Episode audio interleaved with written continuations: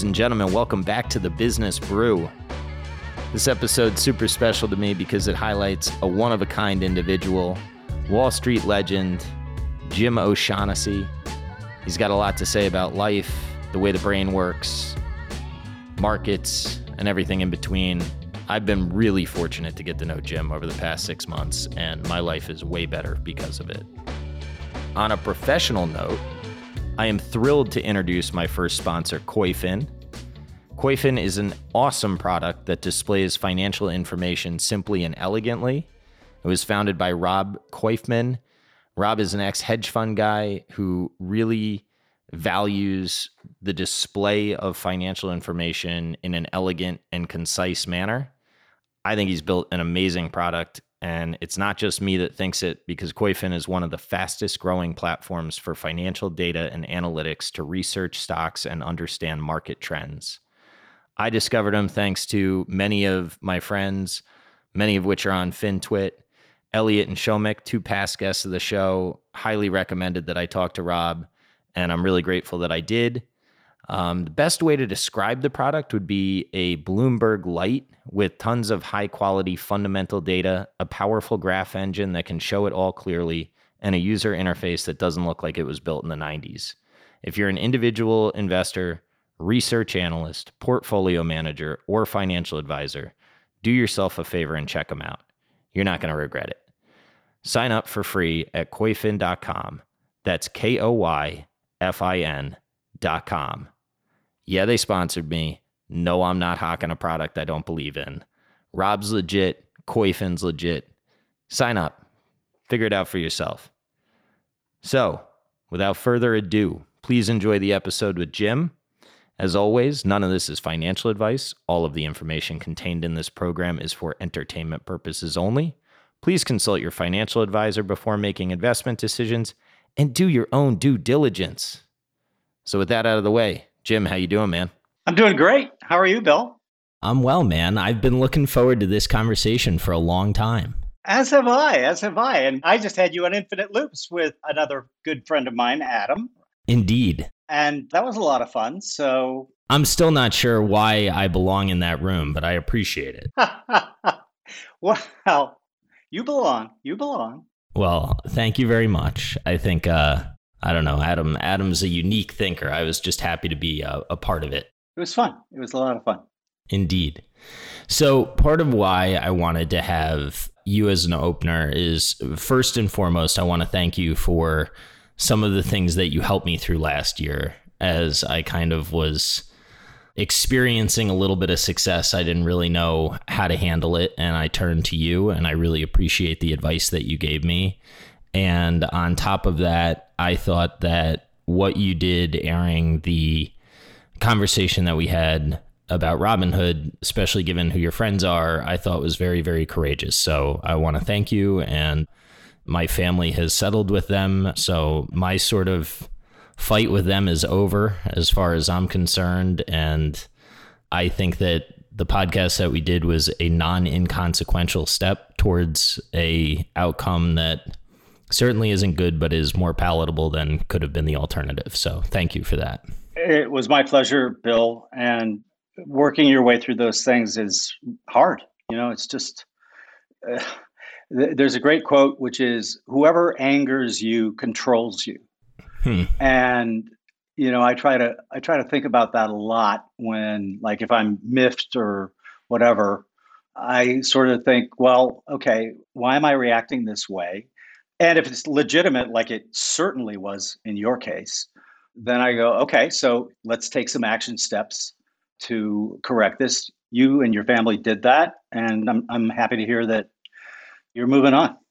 Yeah, and I'm you know I don't know I'm I'm happy to say that you know hopefully they're in the process of moving on, whatever that looks like for them, right? Who knows? But right, right. It could have been a lot worse, and I guess the only thing that if somebody hasn't heard me say it that I would add to what I have said about Robinhood in the past is they really could have made the lawsuit hellish for all parties involved. And I think that there was a rational outcome that made sense. Wish the circumstances were different, but I, I will give them props for doing the right thing at the right time. Yeah, yeah. I mean, we're sitting on the razor's edge here, right? Because I support younger people learning about investing and and investing and doing those things. I think it's really great. And if you start young, it's even more powerful. But I also get angry. I helped an older friend who'd never invested open an account, not at Robinhood.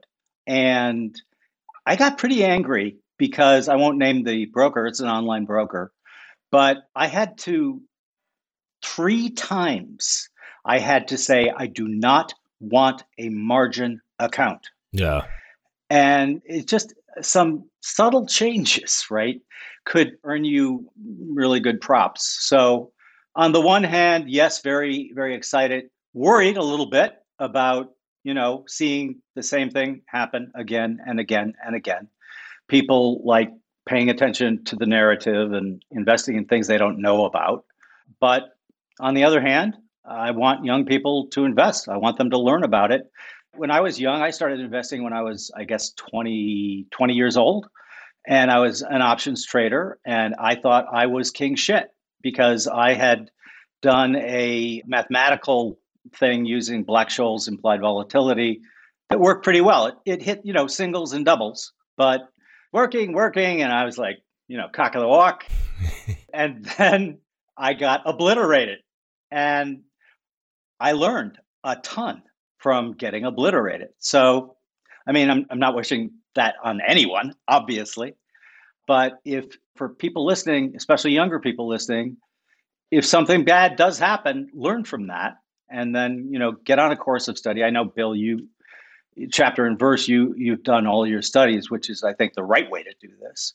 But well, I too started out losing money on options. So it was an expensive education, which is perhaps why I'm more passionate about it than maybe I should be because, you know, I guess the the charitable response to sort of like my mind goes to the negative place, right? But mm. if I wanted to argue the other side of it, I'd say, well, if I didn't get into options trading, then there's a reasonable chance I wouldn't be doing what I'm doing now, right? And like mm-hmm. it's very hard to see how the path unfolds. It, it's like that. It's like that great uh, Cormac McCarthy. Oh, by the way, didn't you love the guy who fooled Twitter that he was Cormac McCarthy? I just thought that was the best thing in the world.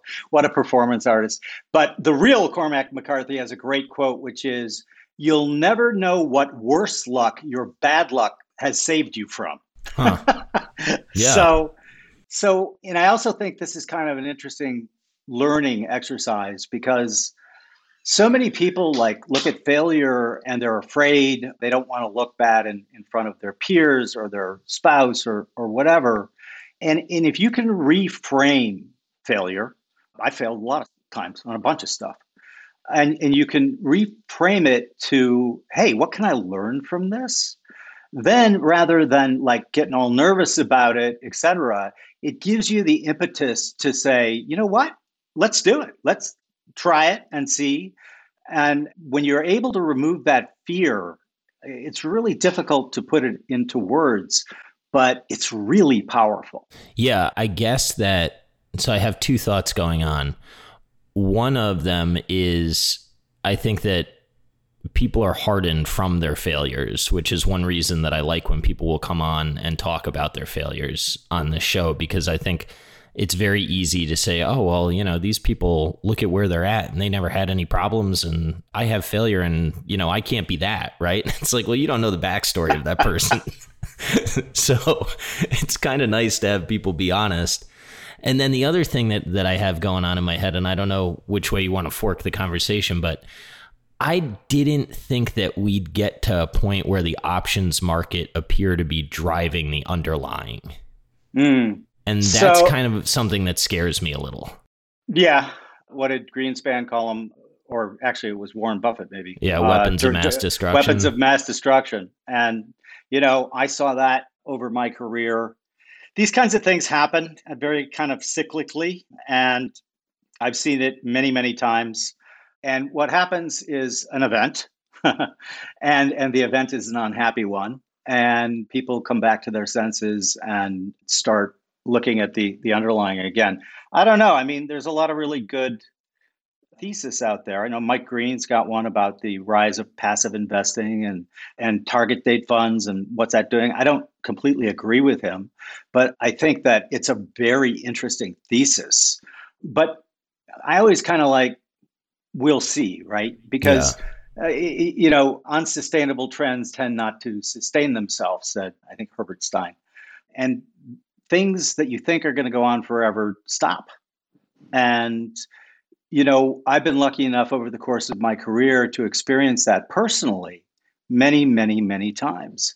And so I always just try to keep a dispassionate view towards what I do.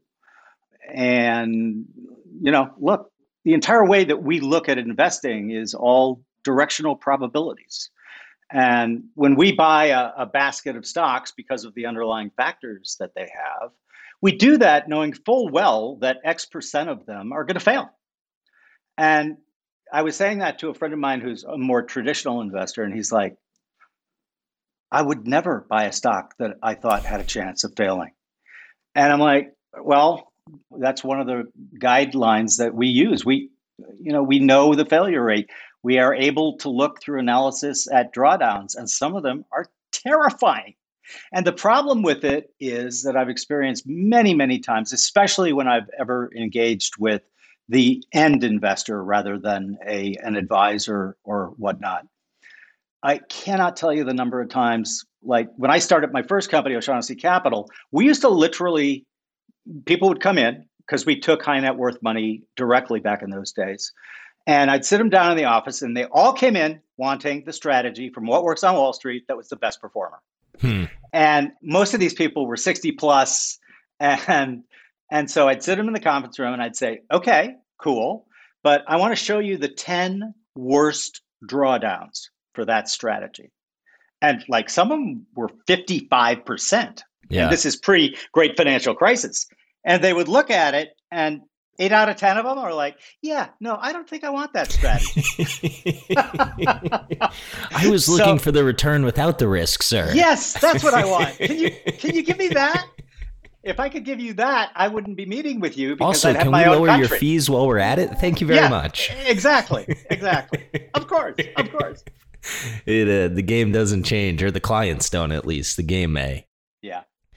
So when you started, you you said you were an options trader. If I recall correctly, you were hitting singles and doubles, and then you stumbled upon an academic paper that exposed your strategy. Is that fair? I did indeed. It's very fair. So I've always been a research junkie. And back when it was hard, literally, you had to get in your car, go down to the research library. In my case, I grew up in St. Paul, Minnesota. So the library was the James J. Hill, who was a railroad robber baron and uh, took after Mr. Carnegie in giving libraries. And literally, like go through microfiche. I don't even know if you know what that is. I do. I was trained on that in grade school. Okay. Well, there you go. I haven't so, used it in a while, though. I'll admit so, to that. Right, right. Well, neither have I. neither have I. So I, I was early into the metaverse. I like adopting technology very, very early. But so it stopped working, literally. And I'm like, okay, something's going on here. So I went down there, and, and lucky for me, they had a collection of all the, you know, uh, Journal of Portfolio Management, et cetera, et cetera, all of the really geeky stuff on mostly academic, a lot of practitioners too. And I went through it, I went through it, I went through it, and found it. And it was an academic. I can't even remember. I think he was at University of Illinois, although I might have to be corrected on that. Anyway, I had kind of a instant aha, which was mathematical anomalies, once identified and disclosed, go away. So, you know, like the old anomaly where you could trade Royal Dutch, which traded in New York and traded in London, and you could arb the difference in price because there were no computers, right? The minute that that technology was there, went away for mm. the hmm. most part. And and that kind of led me on my path of well, what can't get arbed away. And, you know, as I often say, you know, markets change second by second. Human nature hasn't changed millennia by millennia. Arbitraging human nature is the final edge. And the thing about human nature that's really interesting to me is the first paper I wrote, I wrote in 1987, and essentially it was all about behavioral finance. It wasn't called behavioral finance back then, they just called it psychology. Mm-hmm. But we've had this data for 60 years on a variety of things, not just the market, in human decision making. We suck. And for the most part, we get caught in bad heuristics and and rules of thumb that sound right, but they really aren't right. Hmm. And we have a very hard time correcting the error. And so, like, I'm a huge fan of Danny Kahneman, of Annie Duke, of all of the people who are really working hard to get people to understand this. But the fact is, we get it intellectually, but that isn't the part of our brain that takes over when we're panicking, right?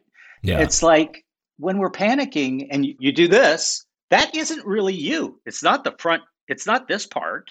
It's the ancient part of your brain that basically is danger, running away. And that is, unless you have a process in place that mitigates that, willpower is not enough. It's just, it's not. And, you know, kind of leading me into the thing that really cemented it for me was something I've written about was going into the crash of 1987. I had amassed the largest put position on the OEX, which you know was a hmm. proxy for the S&P. I had never had that big of a position. Really? Um, and I was like long or short. You were this was your biggest directional bet to date. Wow. Well, no, no. Okay. I've, I've, I've made bigger directional bets. Okay. But this was my first one. Okay. Okay. Yeah. Um, yeah. okay. Yeah. So I'm 27 years old. I meant up know, to I, that point. This is like to, your oh, first oh, yeah, real up, big call. Up to that. Definitely. Definitely. Huh. And I had developed another uh, sort of mathematically based uh, system in a similar manner to the one that got outed by the academic. Anyway, it was suggesting things are really, really pricey here. Hmm. And so I just methodically put together this put position. And when I started, which was kind of like in August, the premiums weren't really crazy. But as I continued to add to the position, I actually took it as good news that the premiums were just like going up, up, up, hmm. up for the puts. Long story short, the day before the crash of the market was a horrible day. It was down like 100 points, which was 7 or 8% or whatever. And that was back when I still listened to narrative. And so I had on, I guess it was FNN, which got taken over by CNBC. And like everybody they had on, everybody was like, that's it. This is cleared out all of the weekends. Huh you gotta you gotta get in there and buy. Now this is right. This is like a half an hour before the close. So I call the broker. I'm like, "What are you thinking here?" And he's like, "Dude, get out of this position." and like, I panicked. Huh. And I got I made an emotional decision, and I sold the entire position oh. at a really small gain didn't that lose, sucks, but a really small game that would have been worth. I it, I used to keep the calculation just to ah, remind oh, me that brutal man that hubris has a extracts a big price, but but again, looking at failure, it cemented in me the fact that I wasn't any different than any other person operating human OS, hmm. right?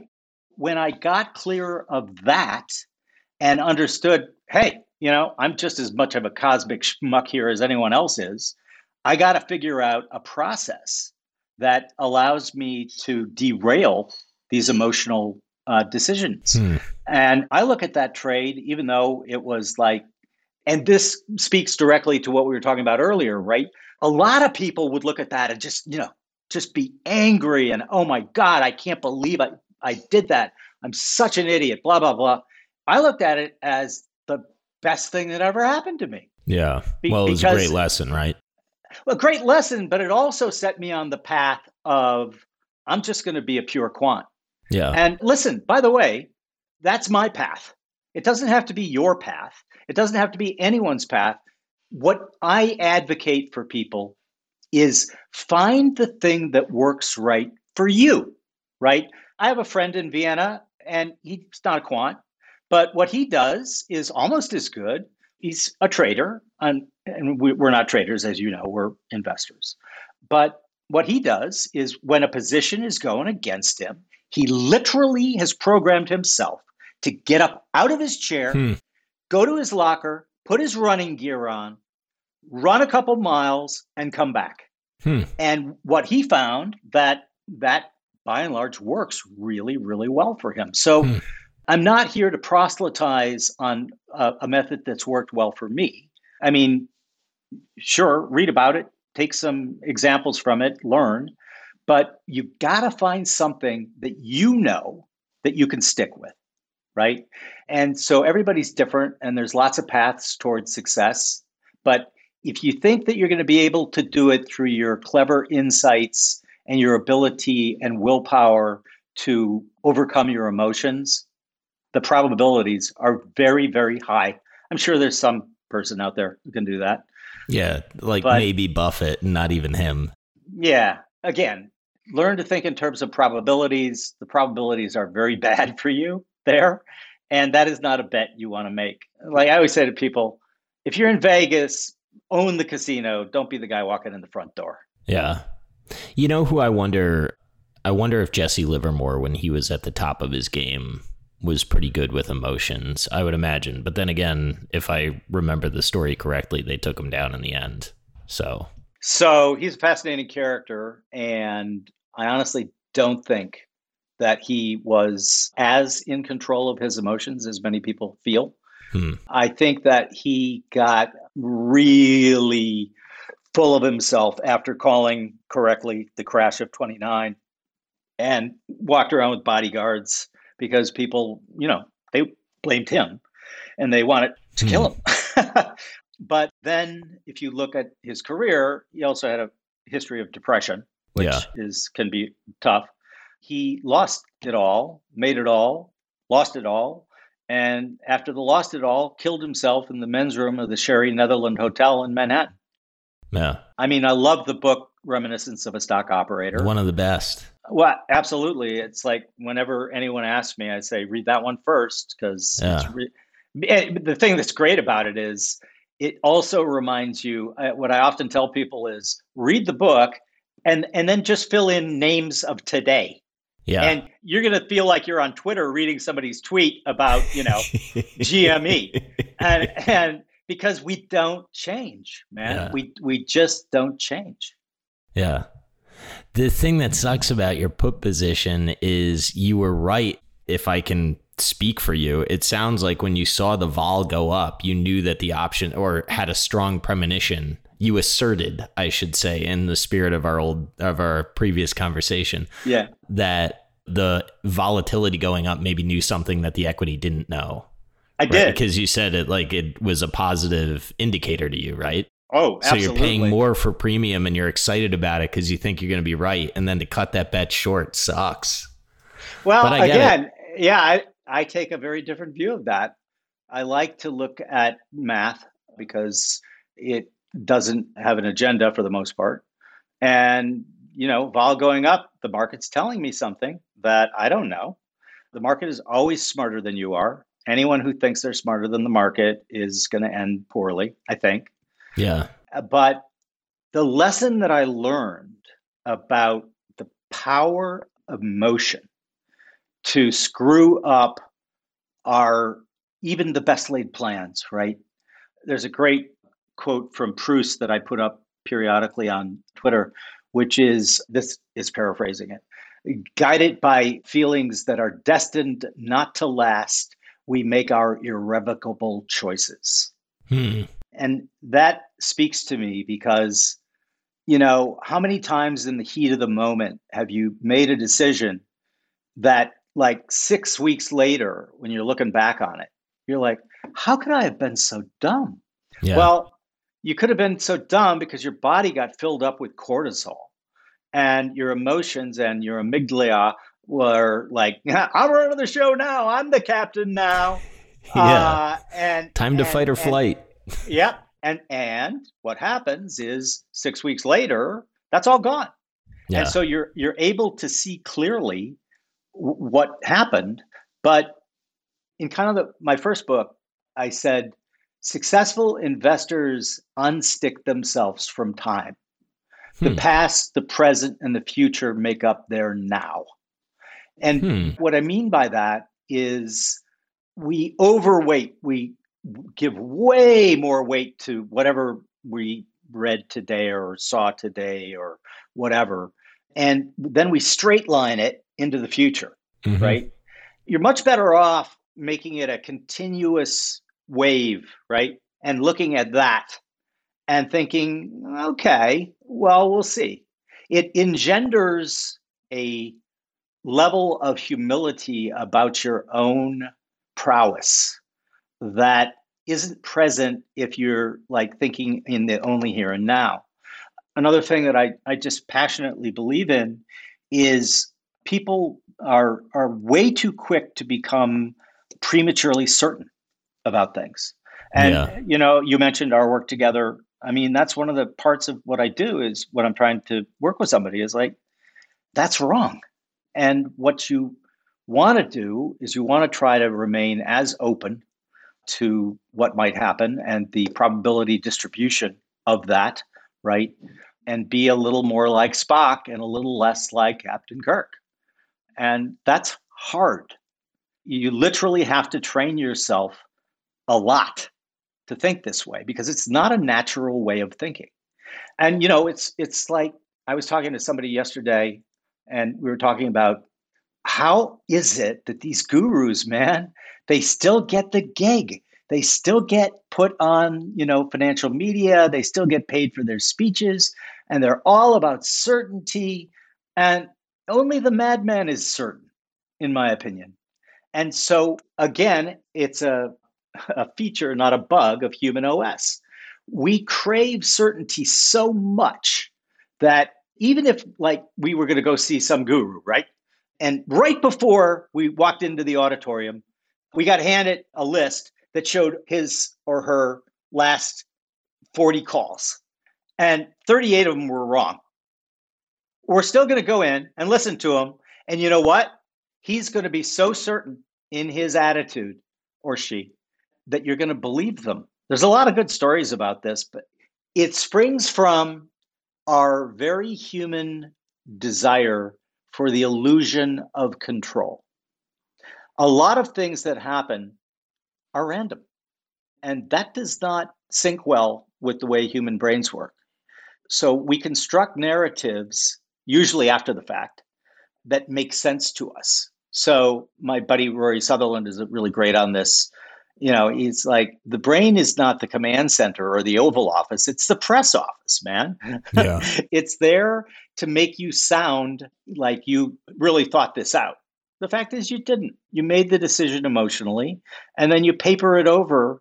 Some people don't even paper it over. You paper it over with, you know, what a plausible sounding, rational reason for what you've done. So, if you want to get really good at this, you really have to do a deep dive on behavioral psychology, on genetic behaviorism. I'm there right now. Some of that stuff is really scary. You know, there's a, a study done by some academics where they looked at identical twins, and it's it's pinned on my Twitter page. And what they found was that because identical twins are clones, right? Yeah, it should be the um, same. Yeah, in theory, so, right? Yeah, what they found was that as much as 45% of investment behavior, you know, mm, buying and selling and etc. Yeah, I yeah. read this. Uh, is genetic. And here's the here's the part that's scary. Is genetic and cannot be educated against. Yeah. So we're complicated creatures. I was on a really fascinating call yesterday with a physicist expounding on some things that I think is really cool. Uh, but I, I, asked him a question about consciousness. What is this like, thing you think is cool? Oh, well, so why causes precede effects was mm. the hmm. title of his talk. Okay. And Santa Fe Institute, and these people are wicked smart. The question I asked was so, how does consciousness come into everything that we're doing here? And then we kind of got into this conversation about we still have no idea, really. There is no like well formed thesis or hypothesis about why we're conscious, about hmm. how that gets enabled. It's like when you start looking into this stuff, you're like, hmm, I think maybe more people should have known should know about that. Hmm. It's like a- anesthesia. Oh, how does anesthesia work? We don't know. Can I ask you a follow up on this study just because now you got my brain going? Sure. I think it's my conscious mind that's coming up with this. Did they comment in the study of the twins? You know, when they said that it can't be unlearned, do you think that it can be unlearned if you can train your subconscious mind to change the way that it thinks through the power of habit or however you talk to yourself or, you know, I mean, like some really different way of change, right? Not yeah. like a you know, like at the base level. Yeah. You and I have chatted about that at length because of Arnold and what a that was like I think one of your best podcasts by the way. He's the uh, man. That, that, was that was I had nothing to do with it, Jim. I just got out of the way. like I'm going to do here. He's awesome. And for those who haven't heard it, I highly recommend listening to it. He overcame like incredible things in his life to be a great success. And one of the tools that he used was self hypnotism and exploration of the power of the unconscious, subconscious, I mean, whatever name you want to put on it. Yeah. Mind. And by the way, if people who are listening are interested, go to YouTube and type in Milton Erickson, who is probably the godfather of this. This guy's accomplishments were crazy good. He could like literally in two sessions cure somebody who hadn't been able to leave their house for five years because hmm. they were agoraphobic. So that's an interesting segue, Bill, because maybe, maybe I hadn't thought about it. The way I thought about it was, well, maybe it could be changed if you put these guardrails, these process around it. Yeah. But uh, that'd be worth exploring for sure because it's kind of like this idea of meta programming and you can do it. It's really hard.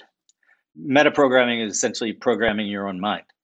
And is that like neurolinguistic type stuff or different? That's yeah the neurolinguistic stuff is part of it. Yeah. That's bandler and grinder and i read that stuff when i was like 20 and kind of forgot. And then a friend in florida was like who's an old school psychologist, but he's been an advisor for years and years.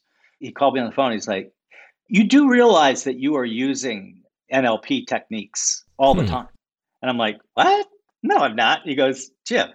And so he emailed me this thing and he had, he had underlined pacing and leading is like one of their big things.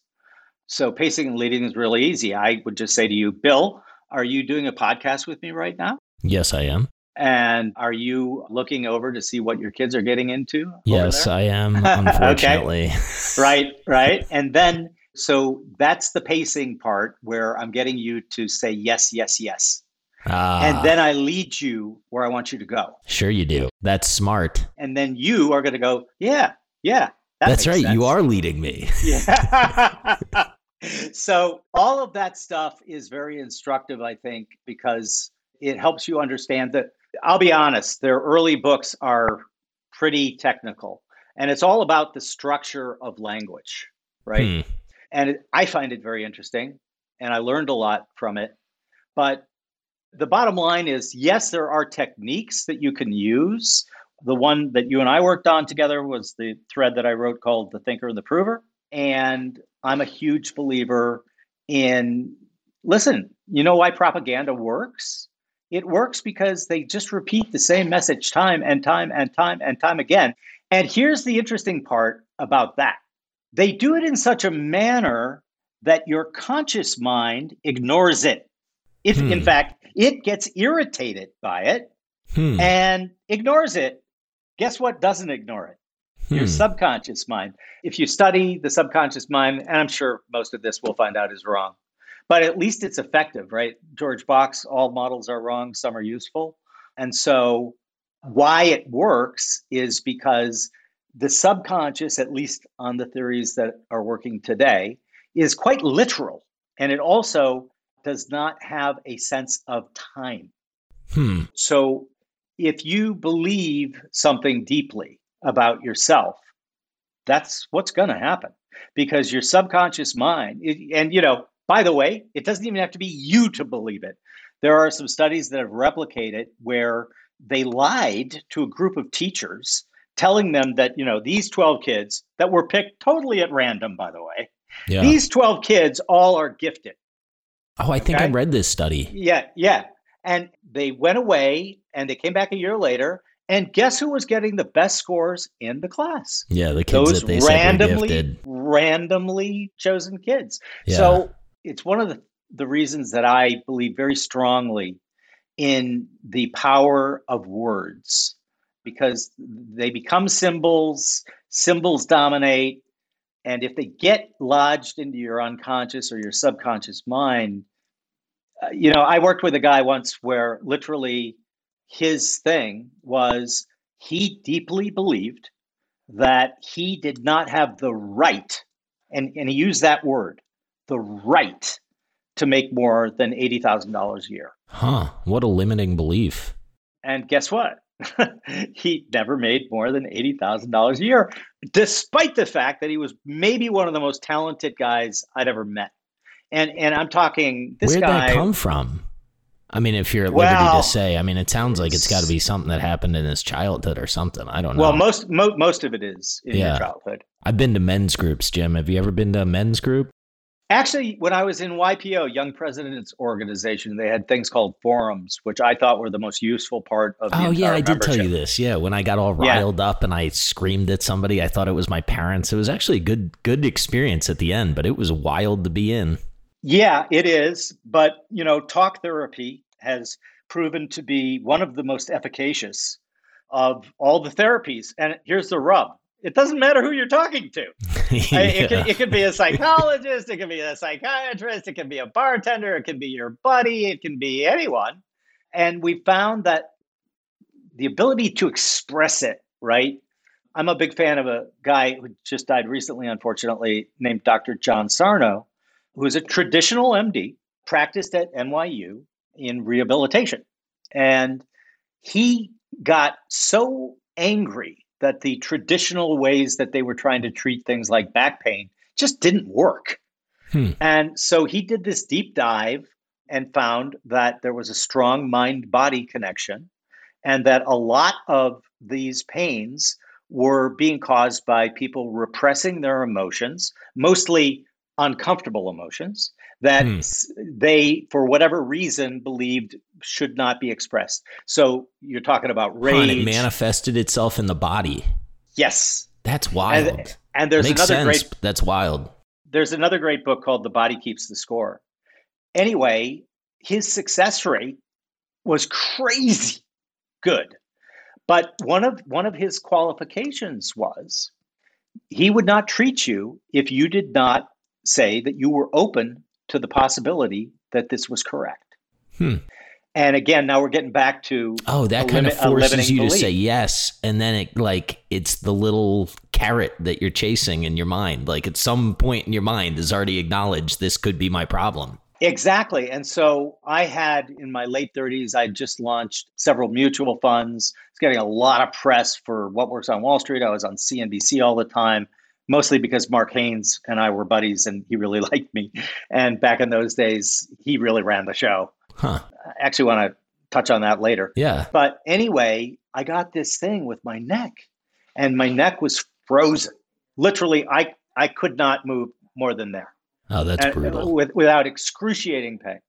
And so I did what every normal person does. I went to my doctor he's like, okay, well, I'm going to prescribe, you know, these analgesics and blah, blah, blah, and we'll see how it goes. And, you know, hot, cold, you know the drill. Yeah. And then nothing happened. And so then I went to a chiropractor who put me in traction. And then I went, I'll dispense with all of the things I went down.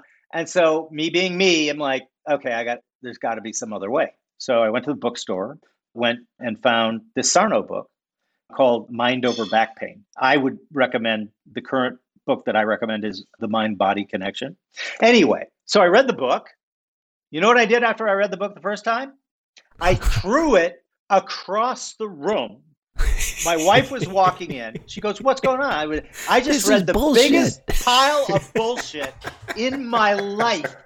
This guy is a con man. This is bullshit. Uh, doesn't I he know my neck hurts? I can't believe that I spent time reading this fucking book. And so my wife goes and picks it up and she's kind of paging through it and she goes, I kind of see some aspects of your personality here. And I'm Oh, like, that's getting, funny. I, I You're getting angry, angrier and your neck's I getting get- tighter and you're talking get about what bullshit it exactly, is.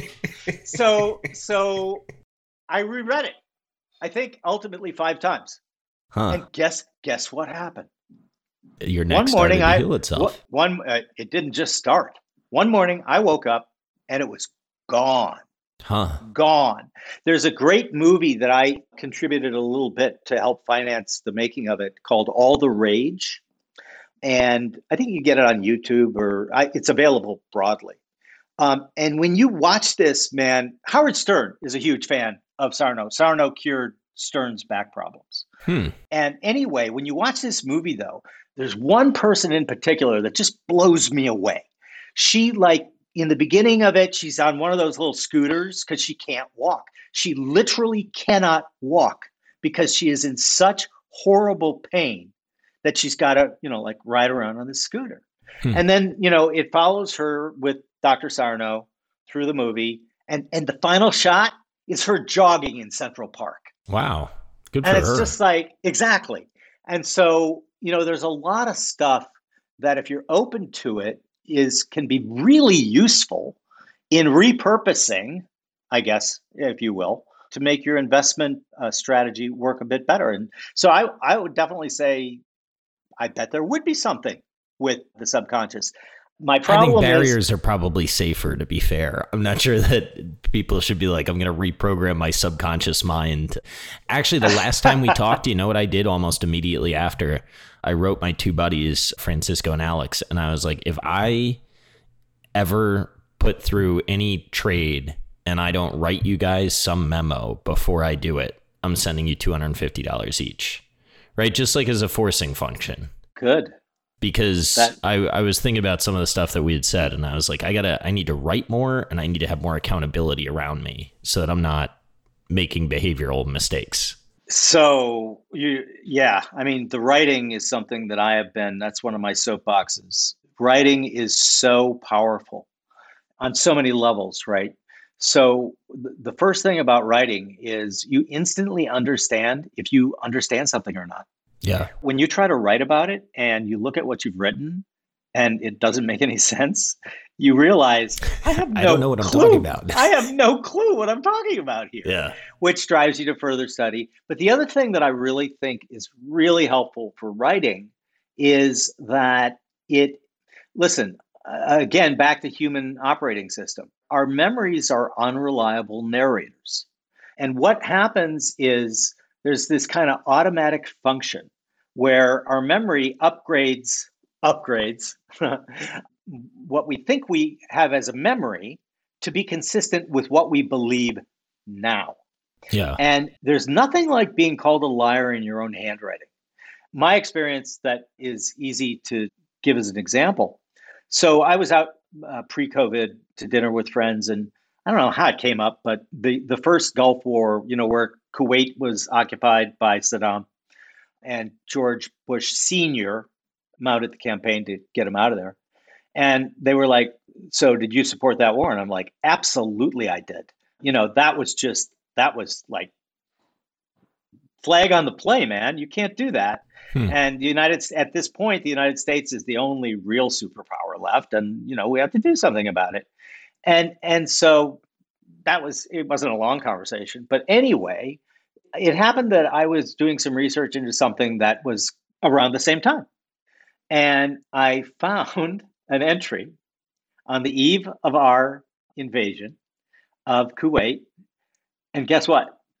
I you was not support it. horribly opposed to it. Yeah. And I actually wrote for every innocent person we kill, we're going to create 10 jihadis. And, Pretty Like- prescient. but also totally wrong, Yeah. Well, believing that I, but it's a good illustration, I think, of we're not aware that this happens to us, right? We would swear, by the way, this is why eyewitness accounts should be basically just not allowed. Yeah. Because they're wrong. And there's a lot of studies that have replicated. And you notice I always say have replicated and haven't replicated. That's really important. like, so what works on Wall Street? I tried to do it as scientific an approach as possible. And by that, I mean, what I wanted was to disclose the way that I programmed it to come up with the results, because my goal was that if somebody else got that same data set and ran the test the same way, they should get exactly the same results that I got, right? Yeah. That means that they that they could replicate it and that you could take it seriously. There's a crisis going on, unfortunately, now in actual science. It's like I'm still trying to ponder how you manage to politicize a drug or a mask. It's insanity to me. Um, yeah, these are bizarre times, especially really, with all this information. Well, exactly. It's almost so, the problem is so much information, right? So Claude Shannon, one of my heroes, who I think should be known as well as Albert Einstein, came up with information theory. And, you know, everything we're doing, everything is because of Shannon. And one of the things that he did, and this is what's so cool about these old school guys. I had the opportunity when I was still living in the Twin Cities to meet Seymour Cray. Do you know that name? No. So he created the first supercomputer. Oh, Cray, C R A Y, sure. Yeah, yeah, yeah. And you know, okay, you know how he did it? I have All no idea. Handwritten on legal pages. Really? Yeah, and I got to see them. It was wow. so cool, so cool. Anyway, one of the things that you find is when the information gets to a point, there's a technical term called the Shannon limit. And that limit is how much the human brain can actually take in before it starts going a little crazy. and many people are at their Shannon limit and and so it's like you know i've been writing and talking a lot about the thing i'm calling the great reshuffle i think that we'll be able to figure this out and get around it but i think that we need to also understand that information calling anything information age uh, that's that's done that's gone. We've got plenty of information and we'll continue to get more and it'll get better right? But now the game is how do you synthesize that how do you turn it into actionable knowledge? Right? Yeah. That's the way that you have to start thinking right now. You have to be really open minded. And this idea of being open to looking at things in a non-linear way as opposed to a linear way. I mean, there's a lot going on. And I think for those that can use these new tools and these new ways of looking at things, the world is going to be an amazingly exciting place over the next 10 to 20 years. But there are also people who are going to suffer. And so, with this information deluge, tsunami, for example, it's why you see all these conspiracy theories, right? When, when people get overwhelmed with information and they're not good at curating what they're looking at, they reach a point where they just want it to stop. And so mm, they seek yeah. simplicity, but not simplicity in the form that I would find it a virtue, right? But simplicity, easy solutions, right? Well, of course, it was group X, Y, or Z, right? Yeah. And then we scapegoat them. And then you get these tribes warring with each other. And that descends into dogmatism and conspiracy theories because it's easier it's just easier to believe that you know whatever. And you, there's so many these days that ultimately isn't great. I do have a theory though that you know the ability to vent on social media might not be 100% bad because again back to talk therapy right? So let's say you're really angry and i'm enraged. If you can get on twitter or Facebook or whatever you want to do and I hate so and so. That's a steam valve. In the older days, prior to being able to do that, you might have done something a lot worse. You might have, like, actually physically assaulted somebody. And I know we have that going on too. But yeah, but so, I understand what you're saying. It's an outlet for people's minds. And I think if, as the receiving end, because I, I, mean, I do this sometimes on investment ideas, and some of the ones that I like to talk about are the more polarizing ones because it's more fun. I think sure. that if somebody jumps into the conversation and I kind of say, like, okay, I acknowledge that you have a point, right? And just kind of de escalate, like right off the bat, it more often than not, a lot of people that seem angry up front really are not and then it's like okay now let's have a conversation yeah i think that i do the same i have been blessed with being totally chill in terms of people you want to scream at me scream at me. It's not going to affect me in any way. And but that couldn't uh, have been so when you were building your business. Like has this always been your personality trait or has this happened in your i'm not going to call you older age that feels wrong. As you've grown up, as you've become a fine wine, Jim? So, when I was younger, I was in fact a proselytizer. I was a true believer, and I did all sorts of things intentionally to stir up a ruckus. Like at a big conference in the early 90s, telling a traditional portfolio manager that I could clone her portfolio and it would do better than her. I'm sure she really enjoyed that, Jim. I can't imagine how you could have not been friends after that. so, uh, yeah. So it did change kind of in my mid 30s when I realized I was reading a review of the first edition of What Works on Wall Street that was like, this guy sucks. He's an idiot he doesn't know, you know, blah, blah, blah, blah. And I'm reading it, and rather than get angry, I just started to laugh. Hmm. I'm just like, this is like really funny. This person is so clueless that they they just like don't understand what I'm trying to get at here. And so I thought about that a lot. And when I was a younger guy, like a teenager, I had a temper problem. I was a classic Irish fella. And I just realized through a series of things that happened that I couldn't be like that. And so I really worked at, you know, I'd started reading Lao Tzu, the Tao Te Ching. I, I read the Stoics. I read a, a, lot of that, and I got a lot out of it. And it was kind of like, yeah, I'm, I'm doing this wrong. Hmm. It has served me so incredibly well in my life because there's just so back to the quote I gave you at the beginning whoever angers you controls you. Yeah. And one of my big things is I'm not surrendering my agency to anyone. And both good and bad, by the way, right? So if I fuck up, I fucked up. I'm not going to say, oh, it was, you know, because of that dirty, rotten guy, Johnson. Remember uh, Forrest Gump? Yeah. Where you see people, whenever there's success, oh, I did that. Whenever there's failure, oh, that was that bastard Johnson, right? So that's surrendering agency. And when you do that, you lose your power, I think. And for good and bad, you got to retain your agency. You got to own your decisions. And when you do that, just really great things happen because you realize that back to failures, I view them as like really, what a great opportunity I just got to learn yeah. something. And I'm also really big on unlearning things, right?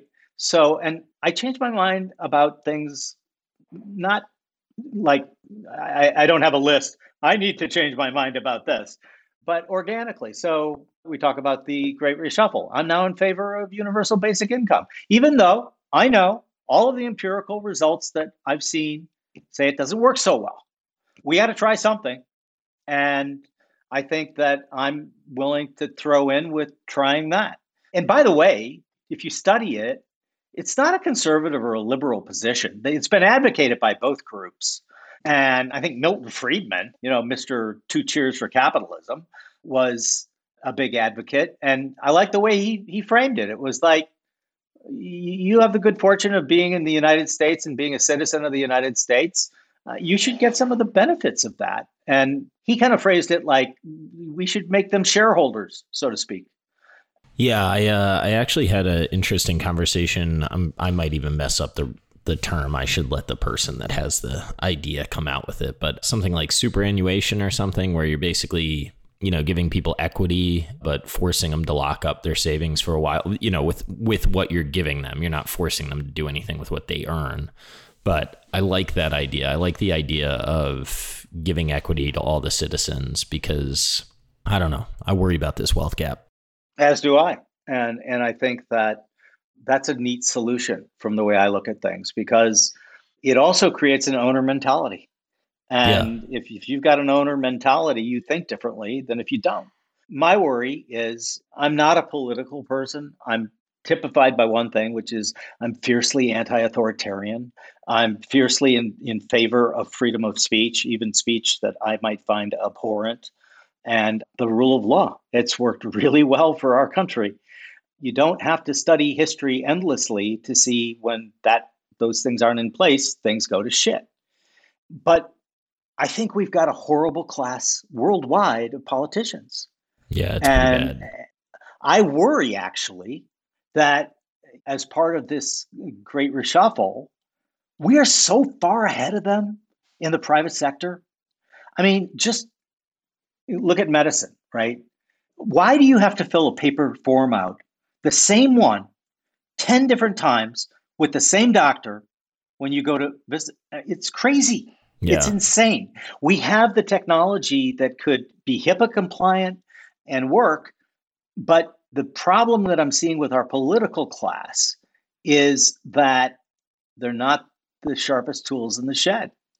And when you've got an environment where super bright people have access to these unbelievable tools and know how to use them, I mean, it's almost an unfair fight. And yeah. so I worry, I worry about our government like just getting so far behind the curve that they're married to 1930s solutions for healthcare or social welfare or whatever and back to the making everyone a citizen right so i had chris Arnade, the author of dignity on infinite loops really really interesting insights because most of the people, there are all these programs, right? That the people he interviewed who were indigent or down on their luck could avail themselves of, but they didn't. And why didn't they? Well, because they're human beings who have dignity and they didn't want to go in and be bitched at and lectured to by some school marm Karen who was going to tell them how they were going to live their lives. And that's my worry about guaranteed basic income if it takes the power out of the hands of politicians, I don't see it ever actually getting passed. Because yeah. if if I was going to do it, I would put them on credit cards and distribute them to everyone we've got an address for and and have them on hand at centers for people who are homeless and then they get to make their mind up what that money gets spent on politicians taking their power away from them are you kidding yeah me? they're never going to be in in favor of that that's not why they ran but but so one thing that we could do that I would be interested in participating in, why don't we put together a consortium of like really switched on people who've got some money and try pilot programs where we give the money and we make it these cards. And, you know, listen, I love the United States of America. I am long US. I will always be long the US. It has been incredibly good for me and my family. And so I, I don't know, let's pay it forward and experiment because this could be totally wrong. Yeah. Right? I could at get least you're totally trying. wrong. And there could be a great scam. And, you know, I'm sure that the really clever scam folks would like figure out a way to get a hundred of the cards. But yeah, but, but you know, I'm not going to have some bad outcomes, right? It's not course. a reason not to try. No, exactly, exactly right and and it's like people get caught up in this they overthink things and well well that can't possibly work because well i'm a rational optimist which means that of course there are going to be future failures that's a given yeah. it's a given You, but, know, you know what anyway. I find interesting, Jim? When like I've noticed this a couple times, people will propose a thought, and somebody will jump in with like, "Of course that won't work," and it, and it's kind of like, well, the thought isn't necessary. It it doesn't have to be full or foolproof or whatever in order to to pursue. Like I'm not saying this is the only potential path. I'm just saying right. maybe we start down this path and then we sort of divert to another one, right? I mean imagine when you were young if you had said, I'm going to write a book and then I'm going to kind of rabble rouse in conferences a little bit. I'm going to get the attention of CNBC and then I'm going to have a firm, right? Uh, most people, I think, would be like, oh, you can't do that. It's like, well, try. You know, it's really funny. I experienced that in real time with a friend here in Greenwich. He's like, when I first met him, my first firm, O'Shaughnessy Capital Management, was really hitting its stride. And he's like, we were at dinner together, and he's like, you did this without any backers. And I'm like, yeah. And he goes, you didn't have any of the banks giving you money? And I'm like, no. You're telling me you bootstrapped this? Yeah. And, and he's like, he's like, that's not possible. And I'm like, Michael, it is possible. I, I did it. And so I think again that that gets back to kind of like, are you an open-minded, expansive thinker or are you kind of a, a zero sum type person? And, you know, pessimism is very seductive. It's very seductive because it appears to be more sophisticated than optimism, right? Yeah. And it's not. Literally, the book that I recommend to everybody, The Beginning of Infinity by David Deutsch, it's just brilliant around this stuff. And it's like one of the biggest traps that we fall into is we presume to know that we are going to know what future knowledge is. Hmm. We don't. It's like one of his great quotes is What do you think that physicists were saying about nuclear power or computer people about the internet in 1900? And his answer is they were saying nothing. Yeah, they had they no idea. No, That's right. They had no idea that this was going to happen. So, but it's a trap. It's a thinking trap, a logic trap that is so easy to fall into. And it's like whenever I hear people say the science is settled, I know they're trying to sell me something. Yeah, for now, maybe. Science is never settled. Yeah. I'm stealing this from Ryan North, but he said if the scientific method had an ethos, it would be pure punk rock anarchy. It's like take nobody's word for it. Yeah. Nullius in verba, which is the motto of the scientific society Isaac Newton was a member of, take no one's word from it and be gleeful about being wrong. Yeah. Because what happens is that's how you learn and get better explanations. Pessimism, though, is just, it seems to be a natural default. Again, I think we're getting back to evolution and, and Jim, look. I'll tell you what's really intoxicating is certain pessimism right? If ah. you can find somebody that knows what they're saying and they're pessimistic, boy, that's intoxicating. Uh, yeah. That'll drive ratings like crazy. Yes, it will. Because, you know, we look, we're primed to pay attention to novel problems. And by that, I mean novel things that can kill us. And yeah. we forget that, like, we're domesticated primates and we are animals. Yes, we have this incredible higher function thank God, brain. And we're walking around with these quantum computers in our head, yet we also have the DNA of primates. And you just have to kind of accept that and work with your limitations and, and then kind of see where that takes you. So, can I circle back to your early career for a little bit? Sure. When you were young and you had the book and you were going to conferences and kind of stirring up you know, telling somebody I can just build your portfolio and do it better than you. Did you understand like the mental game that you were playing in that scenario? Or was it just kind of like, I'm going to get attention somehow? Or did you believe it? Like, and I, I don't know that they have to be mutually exclusive. There's almost certainly some overlap. But in order to burst on the scene, sort of like I perceive you did, and then keep the momentum. I mean, were you studying these mental things as a young man, or is this an interest that you develop later on in life? Yeah, no, I was studying them as a young man. and learning uh, successful ways to get to what your desired outcome was. And I knew that to break through back then in the 90s when most people didn't know what a factor was, I would have to say some pretty aggressive things. Now, I wouldn't have been as aggressive eh, as I had been if I hadn't also gotten a gig as a consultant, oddly enough, to a big pension plan in the Twin Cities, an old company called Control Data, which was a conglomerate. And those are fun to read about because of how they developed. Anyway, I got hired because I was on the board of the St. Paul Chamber Music Orchestra, and one of my colleagues there was the general counsel for Control Data. Hmm. We were at lunch, and he's like, "What are you working on?" And I told I told him I'm developing a system that I think is going to be able to clone money managers and see basically how much value they, as individuals, in their buy sell decisions are making. And he goes, "Are are you? Could we hire you?" And I'm hmm. like, "Yeah, sure." And he goes, "Because as part of all of this consolidation, we've got like eight different managers from four different plans."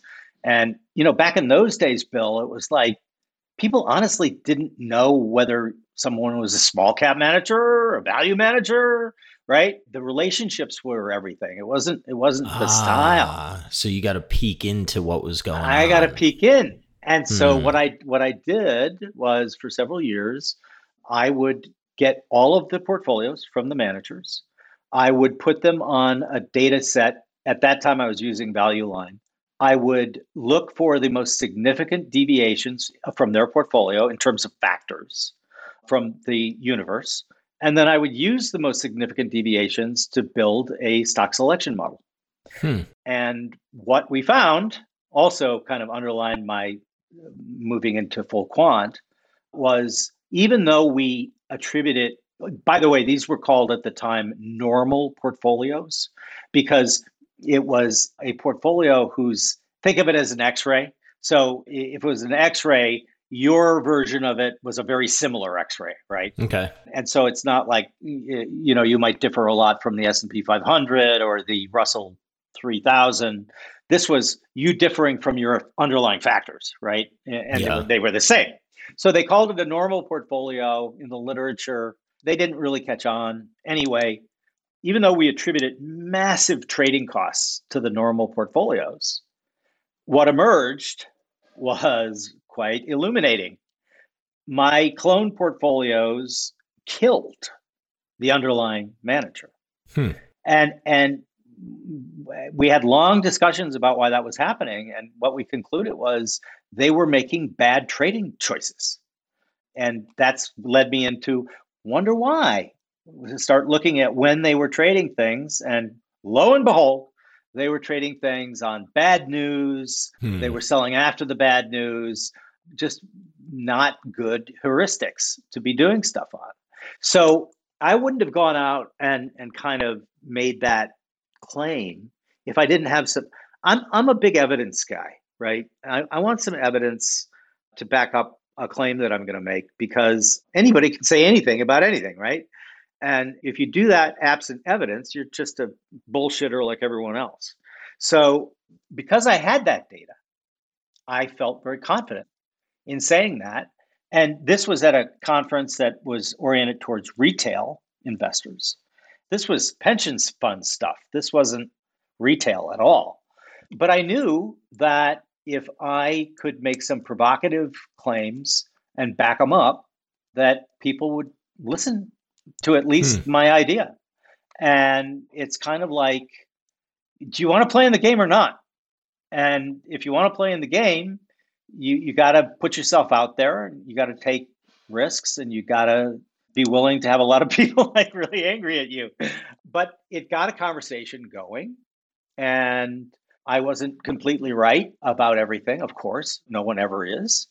So I did that in a thought out manner.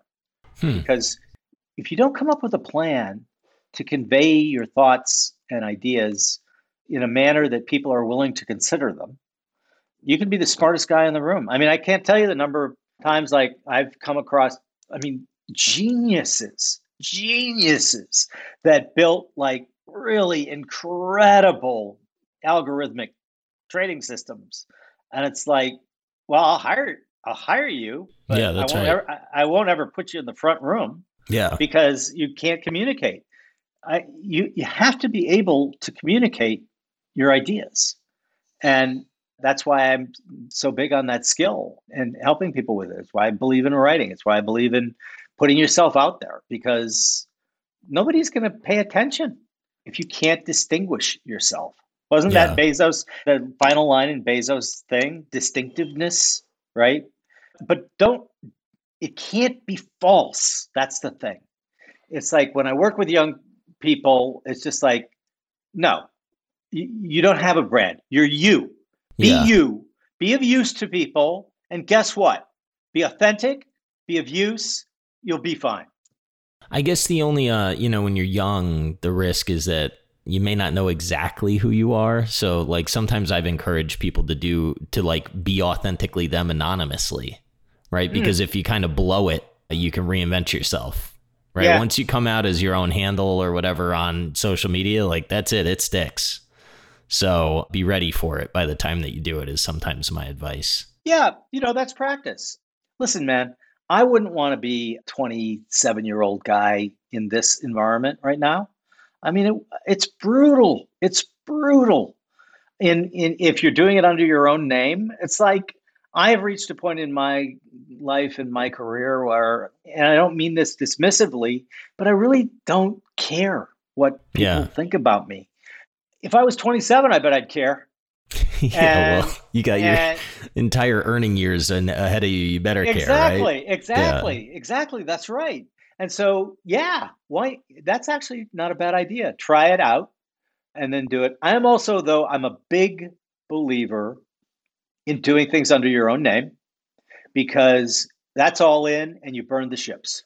Yeah, it's well, that's why my- sometimes sometimes people on Twitter that are anonymous, they're like, "Well, don't judge me by my handle," or you, you like you can almost tell that they started an account to fight, and it's yeah. and and then they'll say, "Well, judge me on the ideas," and it's like you're not even standing behind your ideas, man. You just like popped up some random account to test something. That's there's no skin in this game. You're just no. some guy, or I think it's more guys than than females that do it, but maybe that's not right statistically I, no, I speaking, on FinTwit, I have a higher probability of being right saying it's a guy.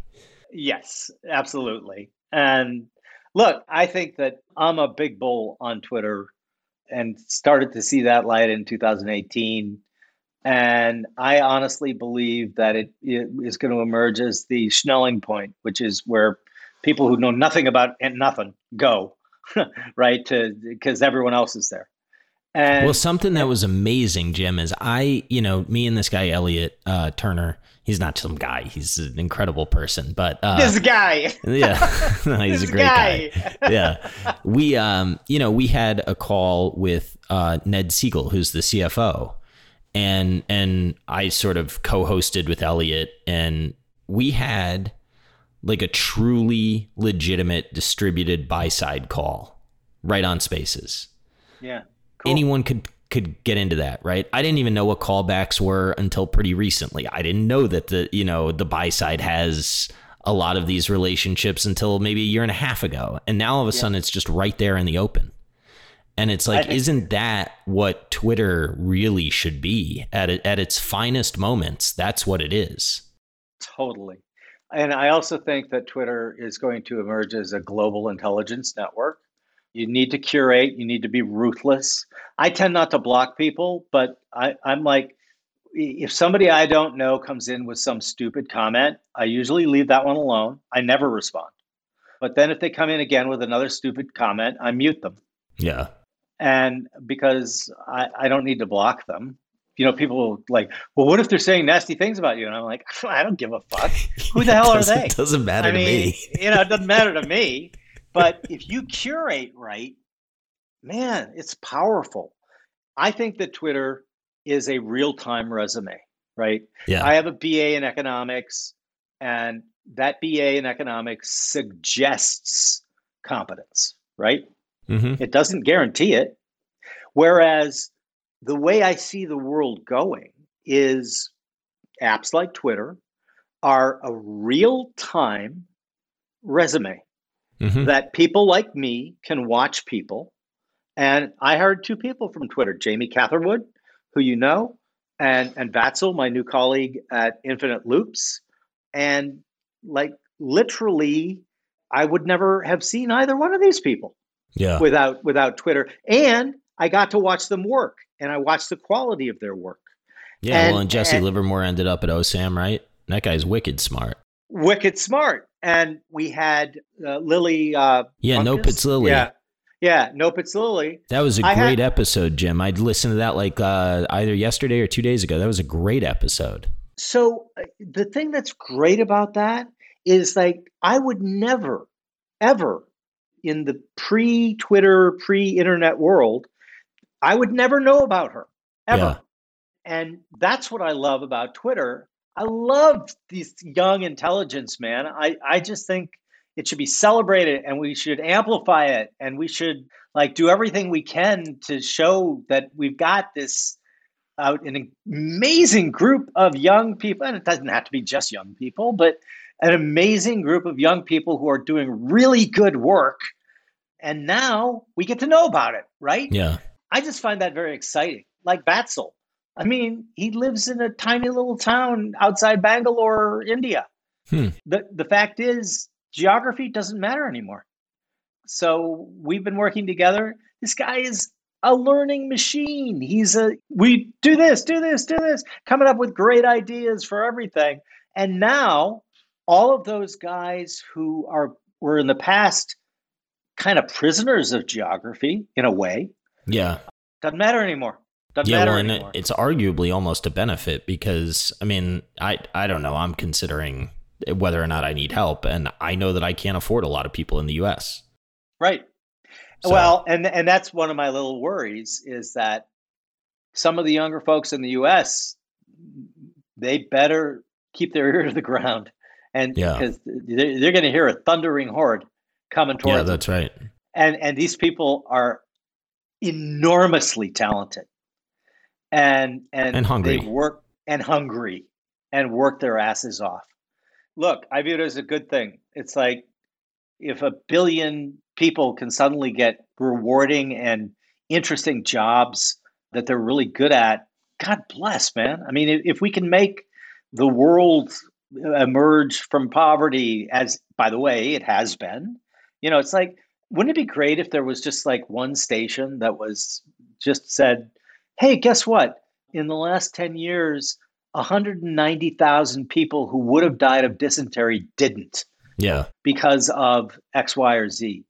And it's back to that human programming and, and default to pessimism. And I just think, look, I'm not I'm not Panglossian. There's a lot of bad shit going on in the world, but I think this new world that's emerging is super exciting. It's giving tools to people who know how to use them and giving them leverage, not financial leverage, yeah, giving them leverage to do things that just were undoable like 10 years ago. yeah. I, I love it. Maybe even three years ago at this Right. point. Right. I love it. You know what I like about how we run each other's podcasts is I did not expect to have this conversation at all, but we're just going to go with it and see where it goes. And that's the That's same great. thing that happens when I'm on yours. Yeah. Yeah. I like that. I designed mine quite specifically, as you know. It was like, I want mine to be, it's so self indulgent, really, but it's me uh, literally talking to people that I find interesting. Yeah. and and my audience c- can self-select i, I don't promote it I, I do on twitter obviously but it's not like we don't take ads i'm not interested in that i'm not trying to run it like a business i intentionally don't look at metrics because i'm a competitive person and what gets measured gets managed and it would upset me if like i don't know trent griffin right so i love trent Yeah. If that episode really- didn't go well or something. yeah. If Yeah. that didn't go well and they're like, don't have this guy on, I don't like this guy. I'm like, fuck you. I don't care if you like that guy or not. I Yeah. do. Yeah. And Trent seems like a cool dude. He is. He's a really cool dude. Yeah. And he actually he taught me a lot of stuff. And one of the things that he taught me was a thing that I never thought about and I never framed it this way. And as you know, I'm a huge fan of the way you perceive things is almost entirely on how it's framed to you. Yeah. And one of the one of the things that I learned from Trent was that it takes courage to put yourself out there. I had never like thought about things like that, right? And it was maybe just kind of like I was lucky and I just was naturally that way. But the more I thought about it, the more I thought, you know what, he's right. It's like to publish a book or to have a podcast like you have or whatever, to take a, a position on some issue that might cause a lot of blowback. To be public and take that position takes courage. And so I started working that in when I work with other people, and it resonates with them. They're like, because they're kind of like me. They're kind of like, I never thought about it that way. Yeah, I uh part of what we talked about in April, right, was I I mean, I wasn't used to anybody paying attention to what I had to say, right? Like in 2019, nobody knew who the hell I was. Right. And then all of a sudden, you know, people want to listen or people want me, you know, want to like have my time or whatever. And right. I, I mean, I didn't even know how to deal with that. And then I read, I mean, I, there's a couple reviews that sting a little bit, but but somebody was like, "This is so self indulgent." Like, who talks about their influence growing? I was like, I don't know, man. I'm just like thinking out loud. I'm, I'm sorry, I'm not for everybody, but I'm just trying to be honest here. I I so I, we talked earlier about like when I had this changeover on kind of my mid 30s. I don't read reviews of anything I do. Honestly, I don't care because like and that sounds kind of like an assholey thing to say because maybe I should because there might be some good input in there for me to think about. But I don't.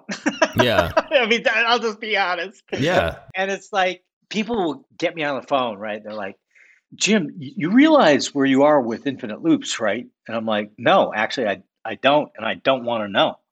And they're like, but you, and then they start, right? And there's obviously they're trying to sell me something, right? Yeah. That we can we can supercharge you, and we can, you know. And I'm like, I'm not interested. Yeah. And it's so interesting for me because these people are like they get so flummoxed. And it's like, what do you mean I can't sell you something? What do you mean I can't sell you something? And it's like parts of Twitter that I just love to pay attention to. There's this whole thing called money Twitter. You know, it's all the people selling shit, right? Hmm. You know, you too can be fill in the blank. Yeah. Right. It's like Tony Robbins, except they're all little Tony Robbins. Yeah. And I like Tony, but Tony repackaged a bunch of work and just sold it well. But he Yes, kind of he did. admits as much, so that's why I don't well, mind him. right. See, the problem I have with all that, and look, it, it can be really helpful for certain people, but the problem with external motivation, it dissipates really quickly. Yeah, that's true. That's why I like doing things in threads and actually like requiring, well, you did it, like actually requiring people to put some effort in Yeah. because because the only one the only person that can change you bill is you bill that's it Yeah.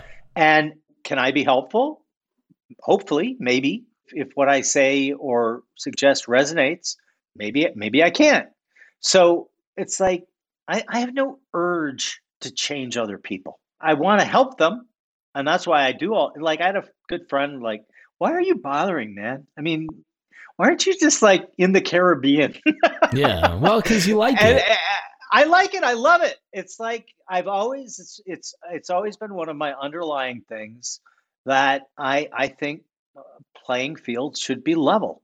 And if I can level a playing field, that makes me feel good. Dude, I'll tell you something that was really cool of you is when you opened up, I think it was your opener, was with Liz, right? Yeah. That was awesome. And like, nope, it's Lily, and you put me on. I mean, I think it's really cool how you're trying to find young talent on Twitter and give them a shot. I think that's awesome. I hope Well, I'm doing you. stuff like that when I'm a little bit older because I think that like that would give me a sense. I'm talking about me as if I'm you right here, right? But like that would give me a sense of fulfillment, and like I'd want to get up and do that stuff. It's really they're fascinating conversations you get to have. Yeah, and you know the way I look at it is it's just like if I can use my platform to introduce the world to really cool thinkers, sometimes unusual thinkers, sometimes people who don't fit into that box, right? I love that. I love Yeah. that because it's just like we we are so lucky. We live in like the richest country in the world at the richest time in the world. And like I always tease people who are like capitalism sucks. And I, and I and and, and it's like I, I I always I always like put up the best that- thing we got. yeah, I always put up a thing like they tweet it from their iPhone while getting a Starbucks. Yeah. well, so here's a good question. I mean, how many jobs have you created in your career? Do you think? Wow. I've never even considered that. Hundreds, certainly. That's amazing.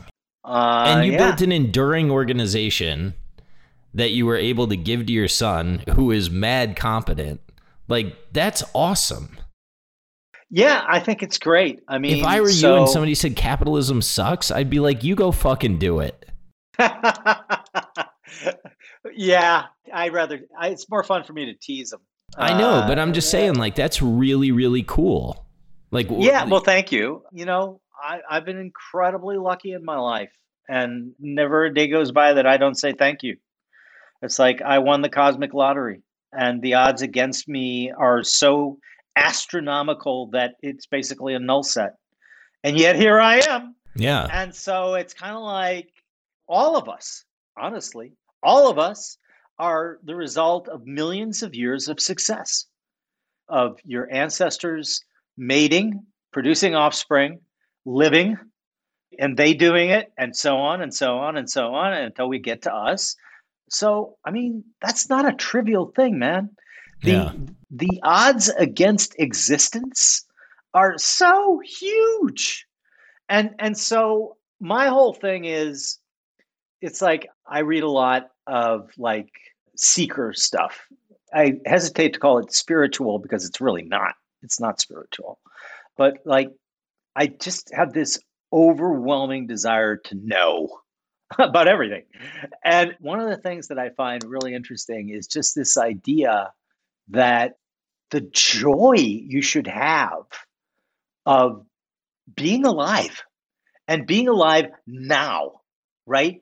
It's like every time I take a shower, I like say thank you because I contemplate the idea that for 99% of human beings who've ever lived on this planet, they never had a hot shower. yeah And yeah it's nuts when you start thinking about how lucky just day-to-day life is Oh, it's incredible. It's incredible.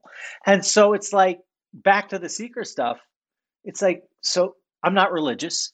I'm, I'm not an atheist because I think that requires as much faith as yeah it does kind of de- in a different way devout, right? yeah Well, because it's saying what you're saying is, I know there is no God. Really? Oh, cool. You can you give me some proof for that? Or yeah is there any hypothesis that makes it falsifiable?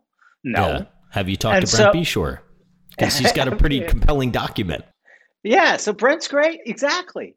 But so for me, I'm an agnostic. I, I have an open mind about the way the world works, the way the universe works.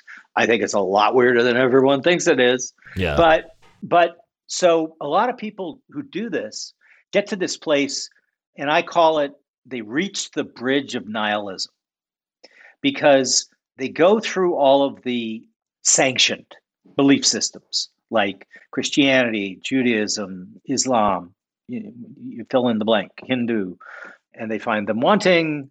And what drives them crazy is life has no purpose, right? There is no, I mean, like, there's no answer, right? That the purpose of life is, you know, this, yeah and and and so they, I see a lot of people get very nihilistic about it, and like, I go the other way, man. I say okay, so if life has no meaning, what does that mean? It means that I get to create the meaning in my life. In other words, I get to choose my own adventure. Yeah. And, and I get to make the meaning in my life. Again, framing. Framing is so important. If you frame it that way, all of a sudden you're like, well, I mean, why wouldn't you just be like waking up almost every day thinking, God damn, what another great day? Yeah, this is awesome. yeah. So, I mean, it's a life philosophy that took me a while to get to, you know, because I was like when I was in my early 20s, I was, you know, more Nietzsche than Nietzsche. how did like, kids how did having kids change you? So I assume it did. I I don't know anyone that it hasn't changed, which is why I so, asked that way. Uh, of course it did. I was the I'm the youngest in my family by 9 years. And so from a young age I was changing my nephews and nieces. Hmm. So I was surrounded by little kids. And I always knew that I wanted kids. And so I got married. Today's my anniversary, for example. Oh, uh, happy anniversary. Th- thank you. 39 years. We got married when we were 22. And we were kind of like, all right, we're insane to get married so young. Let's have children young. Hmm. And when we were talking about it, I, I said to my wife, you know, I want to like the same music as my first child which is Patrick. And so I was 24 when Patrick was born. So how did it change? That's crazy, uh, man. Yeah. So, so you're and, you're and, trying to and, start a firm, and you have Patrick. And then oh my Kate, goodness. And then Lael. I will remember I got hired by Merrill Lynch as the first outside consultant to design a unit investment trust, which most people won't know what that is. It's a fixed portfolio that expires after a year. But they'd never hired an outside company before and c- company meaning me. Yeah. But i i still remember my wife was in labor in greenwich hospital and i'm on a payphone doing a conference call for merrill lynch. Oh she must and, have loved uh, that. oh yeah. Oh yeah. Uh, she really does it really still come up? Okay, it. Might okay, come up tonight. Okay, occasionally, occasionally, but but so I guess the first thing that I like really learned, like moments after, and I was present when Patrick was born, because that was a trend that was getting started, and I wanted to take full advantage of. Anyway, so I cut his cord. I took him in my arms, and I understood immediately what unconditional love was. Yeah. Yeah. And and that was like like really kind of blew me back because it was I was lucky in that my mother loved me unconditionally. And and I always say if you got one parent that you get unconditional love from, you're probably going to be okay. Yeah. So I was able, I had been thinking about it, but when that feeling, speaking of emotions, right? When that feeling hits you and you actually feel it, it's like, and I remember when Patrick got married and uh, Lauren, his wife, was pregnant with my grandson Pierce. I said, Patrick, remember what I told you?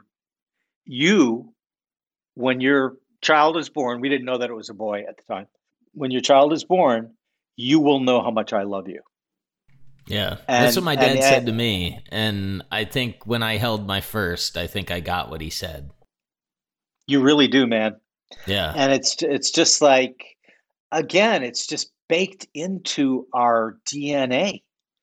You know, Steven Pinker does it. There's a great book called The Blank Slate, in which he talks about you know one of one of the first things that organized religions try to do is separate children from their parents huh and the reason they do that is because they know that those the what's bred in the bone the blood wills out over everything hmm. and and so if they want to shape and mold the child they want that child not to not to be under the purview of the parent.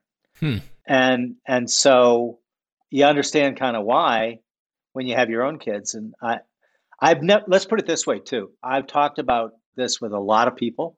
I've never had someone say to me that they didn't immediately have that feeling. Yeah. I remember when my kid opened his eyes. It was like my entire world changed. I I oh. can feel it right now just even talking about it. I was sitting in the chair and I was looking down at him, his little eyes open. I was like, "All right, that's it. This kid has me." totally, totally. And you know, I mean, the, again, it's the like continuing, The continuing to love unconditionally is difficult. Yeah, it is. And I can't imagine uh, it gets easier. so it doesn't. So I would recommend one of these seekers called Anthony DeMello, who's a he's dead now, unfortunately. He was an Indian who was a Jesuit priest, kind of weird combination. But he essentially gained enlightenment from a rickshaw driver in uh, Calcutta, which hmm. itself is a really interesting story. But one of the things you learn when you read him is that one of the central things you've got to do is shed attachments. And the one that I had the biggest struggle with was DeMello basically saying, somebody asked him, Do you mean family too? And he goes, Yeah, I do. Hmm. And and I was offended when I first read that. But then when I read his explanation, I understood better what he meant. He's not telling you to say, Yeah, I'm not dealing with you anymore, family. It's in fact quite the opposite. What he's telling you is if you're making anything in your relationship with your wife or your husband or your child conditional, hmm. that's bad. It's bad yeah. for you and it's bad for them. And so he's got this wonderful thing. I actually put it up on Twitter because I thought it was like really awesome. And I wrote it to my wife because I believe it. And that is, I love you, but that means that I have to let you pursue what you want to do in your life. That means I have to let you have your interests, and they may not be the same as mine. Yeah. And it got me thinking about the whole kind of conditionality, the quid pro quos, right? And and fine, in arm's length negotiations or business partnerships or things like that, fine, right? I mean, like you don't want to keep doing business with somebody who's not doing their part of the deal. Yeah. But in matters of love and matters of the heart, this idea of being able to shed those, what I now understand are bad attachments, I think is critical. And, you know, it's interesting because I have kind of had that idea all my life. Like, I had a recurring dream uh, that started, and I, of course, me being a lunatic, I keep a dream journal um, hmm. that goes all the way back to when I was 19. And anyway, right about when Patrick was about to be born, I started having this dream about being on a beautiful boat, a yacht. And and we were sitting on the back of it and we were kind of just cruising around. And there was a woman who apparently I knew in the dream. but in in the in between us was this vase that I had that was quite beautiful. And it was in glass case, you know, really locked down and everything. And she just kept going on about this vase, right? She was like, I love this vase. This vase is so incredible. This is the most beautiful vase I've ever seen in my life. And in the dream, I look at her and I go, Take it. It's yours. And she's like, I, I, I could never do that. I, that's too much. And I'm like, well, y- you seem to love it much more than I do. Hmm. Um, and why don't why, don't why don't you have it then? And she's like, no, I, I will not take it. I said, are you sure? And she's like, yeah, I'm positive. I said, there's nothing I can do to convince you to take that vase. And she's like, no, there's nothing you can do. So I take the glass off of it. I crack the vase on the back of the boat and throw it in the ocean. Huh. And so and this is a recurring of, dream that you had? Yeah. That's interesting. And and so when you think about it, it's interesting, right? It's like things are just things. right? Yeah, the where only, were you in your career at this? Just to, I'm just trying to frame like what I, maybe was going on in your mind. Like, what are you okay smashing? What does the vase represent? Yeah. So in my career, I was still in the deep research part. Okay.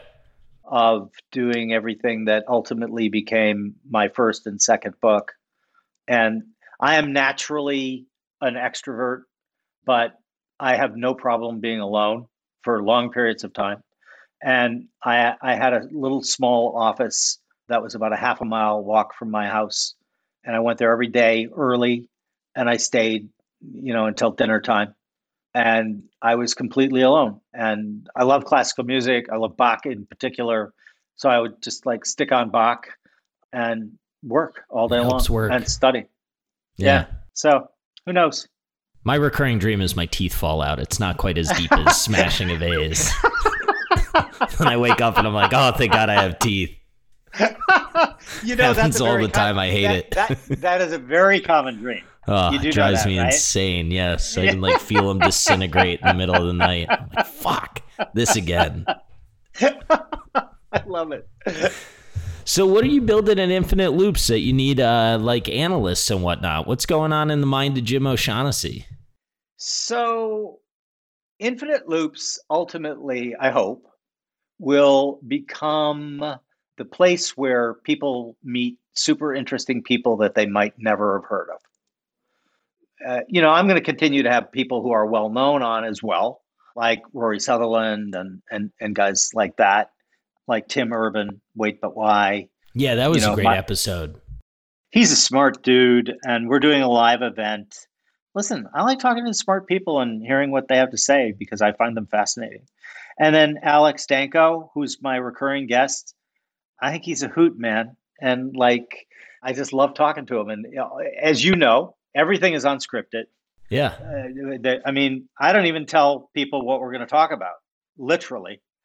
And so I want what I'd really love is for people to self select who want to listen to that kind of stuff and I want them to feel like they got to pull up a chair at the dinner table where me and my guests are talking about stuff. Yeah. And then we're going to do, we're going to start to do some series. Oh, cool. Yeah. So we're, we're planning one right now on this whole great reshuffle and, and what we think is going to happen. So that's going to be fun. We might expand into YouTube video land against my desires and wishes. Yeah. Uh, I'm very but, conflicted on this myself. Yeah. I'm inclined and, not to show this video. I kind of like really? the audio only product. Yeah. I listen, so do I. But again, I'm a data guy at the end of the day. Yeah. And so I did a deep dive and man, YouTube has like just massive fans. Yes, they just love everything YouTube. They love to see people's expressions and and I get that. That's not my way. You want to know my real reason I don't want to do it, Jim? Why? Because there are some episodes that some people have said like I'd like to come on, but I may need drinks right or something like that and i don't want the audio only version to be like a, oh this person was drinking you know, I want it to be random enough that That's people are allowed to do whatever the hell they want on here, but not so, like, you know, take career risk. Right. Er, well, you're thoughtful. You know, the first one I ever did, I did with Ramp, right? Yeah. And and we did it in in person. And yeah, we Dan was there, wasn't Dan there? Yes, because yeah, and you guys were Dan, taking tequila shots. No, no, no, no, no.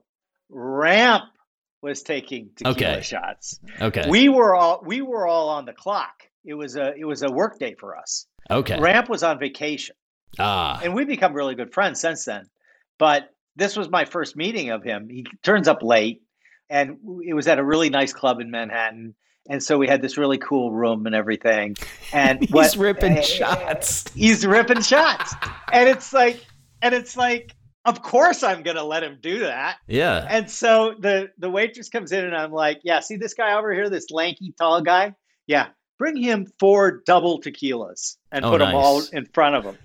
and so it was so funny because like literally he was drunk. oh yeah. and and and he, the the fun of it, of course, was he got funnier. He got a lot funnier. Yeah. And and what people don't know about Ramp is he's a very smart guy. And well, yeah, and you can't build that and not be smart. It's Yeah, impossible. no, you can't. Well, I also have the thing: if somebody is incredibly funny, they have to be smart Hmm. Yeah, that makes sense. because really good humor requires your ability to see the incongruities of a situation and also to bring those kinds of things up. Let's put it this way I know a lot of comics. My youngest daughter was a stand up comic for a while, and I've never met an unsmart comic. Hmm. And I've met some really big names. I mean, I haven't met him, but like just look at Chris Rock's eyes and they dazzle. This guy is so smart. You- his eyes are just like on fire with intelligence. I, I And- mean, the amount of times that I quote the stuff that he said, like, like I, people ask me about how do you stay married, you know, and Yeah. I, my mind automatically goes to him being like, "You got to marry the crust of the motherfucker." Like you, you don't get to just eat the sandwich, the middle. Like you got to like the crust. It's so I'm like, that's it. That's It's actually so the right stuff. true. And then and then when he goes on and on about somebody bragging about getting a job, you're supposed to have a That's job. yeah. The the first time I saw, it, I think it was Bring the Pain, the one where he was talking about OJ and stuff. I oh, I had my so this is how that night went. I lose a tennis match to my buddy Jimmy Gubitosi, and we're staying at my grandma's house in Vermont. I get in the car and I'm like super pissed off, and my grandma farts, and my grandfather, my grandfather looks at me and he's like, "Great, so on top of being a pleasure to be with, you go and fart." And I couldn't like out my grandma. My grandma and Jimmy and I are all laughing in the car because we know what actually happened. We go get ice cream and we're come back. We're still giggly. And then we turn that, like Jimmy and I turn that on. And I'd never seen anything like that. And I came into it in sort of a happy mood anyway. yeah. I, I mean, uh, we cried the whole night laughing. Like it was, that was the most amazing comedy I think I've ever seen. It's probably There close is- to the first time people saw Eddie Murphy, right? Like Yeah. I, I didn't even know what to expect. So I, I had the opportunity to actually meet and have dinner with after seeing his show Martin Short, and this guy is like, I mean, he is just another example. Uh, this guy's mind is so fast, Yeah. and what he does better than a lot of people is he just lampoons the hypocrisy of the entertainers Yeah. and and like he he's just like really really funny and i love listen i love funny people because i think that humor is a way to get some truths out there i guess that you couldn't eh, like if you weren't funny yeah. And and so Is this how you look at memes too, sir? Oh yeah so yes it is i do have ulterior uh, uh, I never know when you give me a meme. I'm like, is Jim giving me approval or disapproval? There's certain ones that I think can go either way, and then I sit there and I think for a little bit. I'm like, Well, I know he's the- trying to tell me something, but I don't know what it is. So I am fascinated by the uh, weapons grade nature of memes and the mimetic behavior that they engender. I'm not giving anything away to say that more than half of what I do on Twitter is an experiment Yeah. and I'm building a data set. I just don't know what this data set is for. But one day when you take over the world, I'll be like, oh, well, he was hacking the neural network. Of course. It's OSAM So- part two.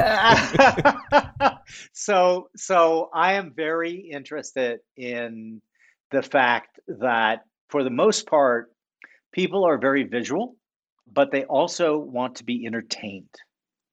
And so I run my Twitter account basically in thirds. So a third of my stuff is serious. In other words, it's like these threads that I do and and like I, I do the quotes, the two thoughts from quote every day, and I'll do other quotes as well and threads. So that's kind of the the serious part.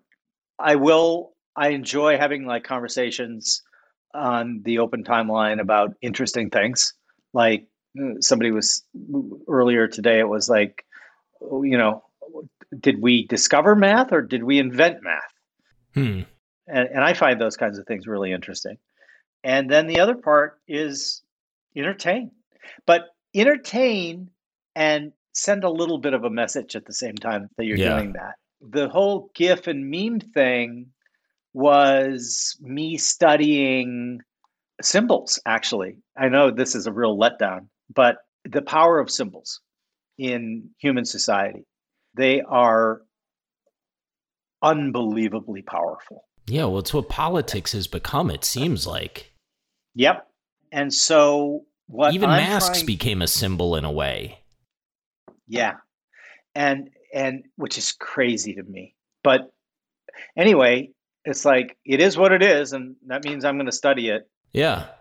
The ulterior motive is that so all of the kind Hang on, of wait. I think I just got an insight. This might not be an insight to other people, but do you think that part of why you're a factor investor and also interested in this is you enjoy the study of like group psychology?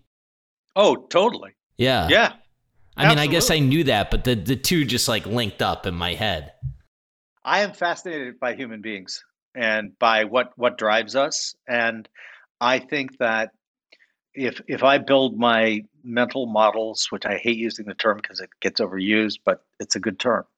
If I can continually improve by deletion and addition my mental models, that's good for me. And the truth ought to indicate that you're right about something.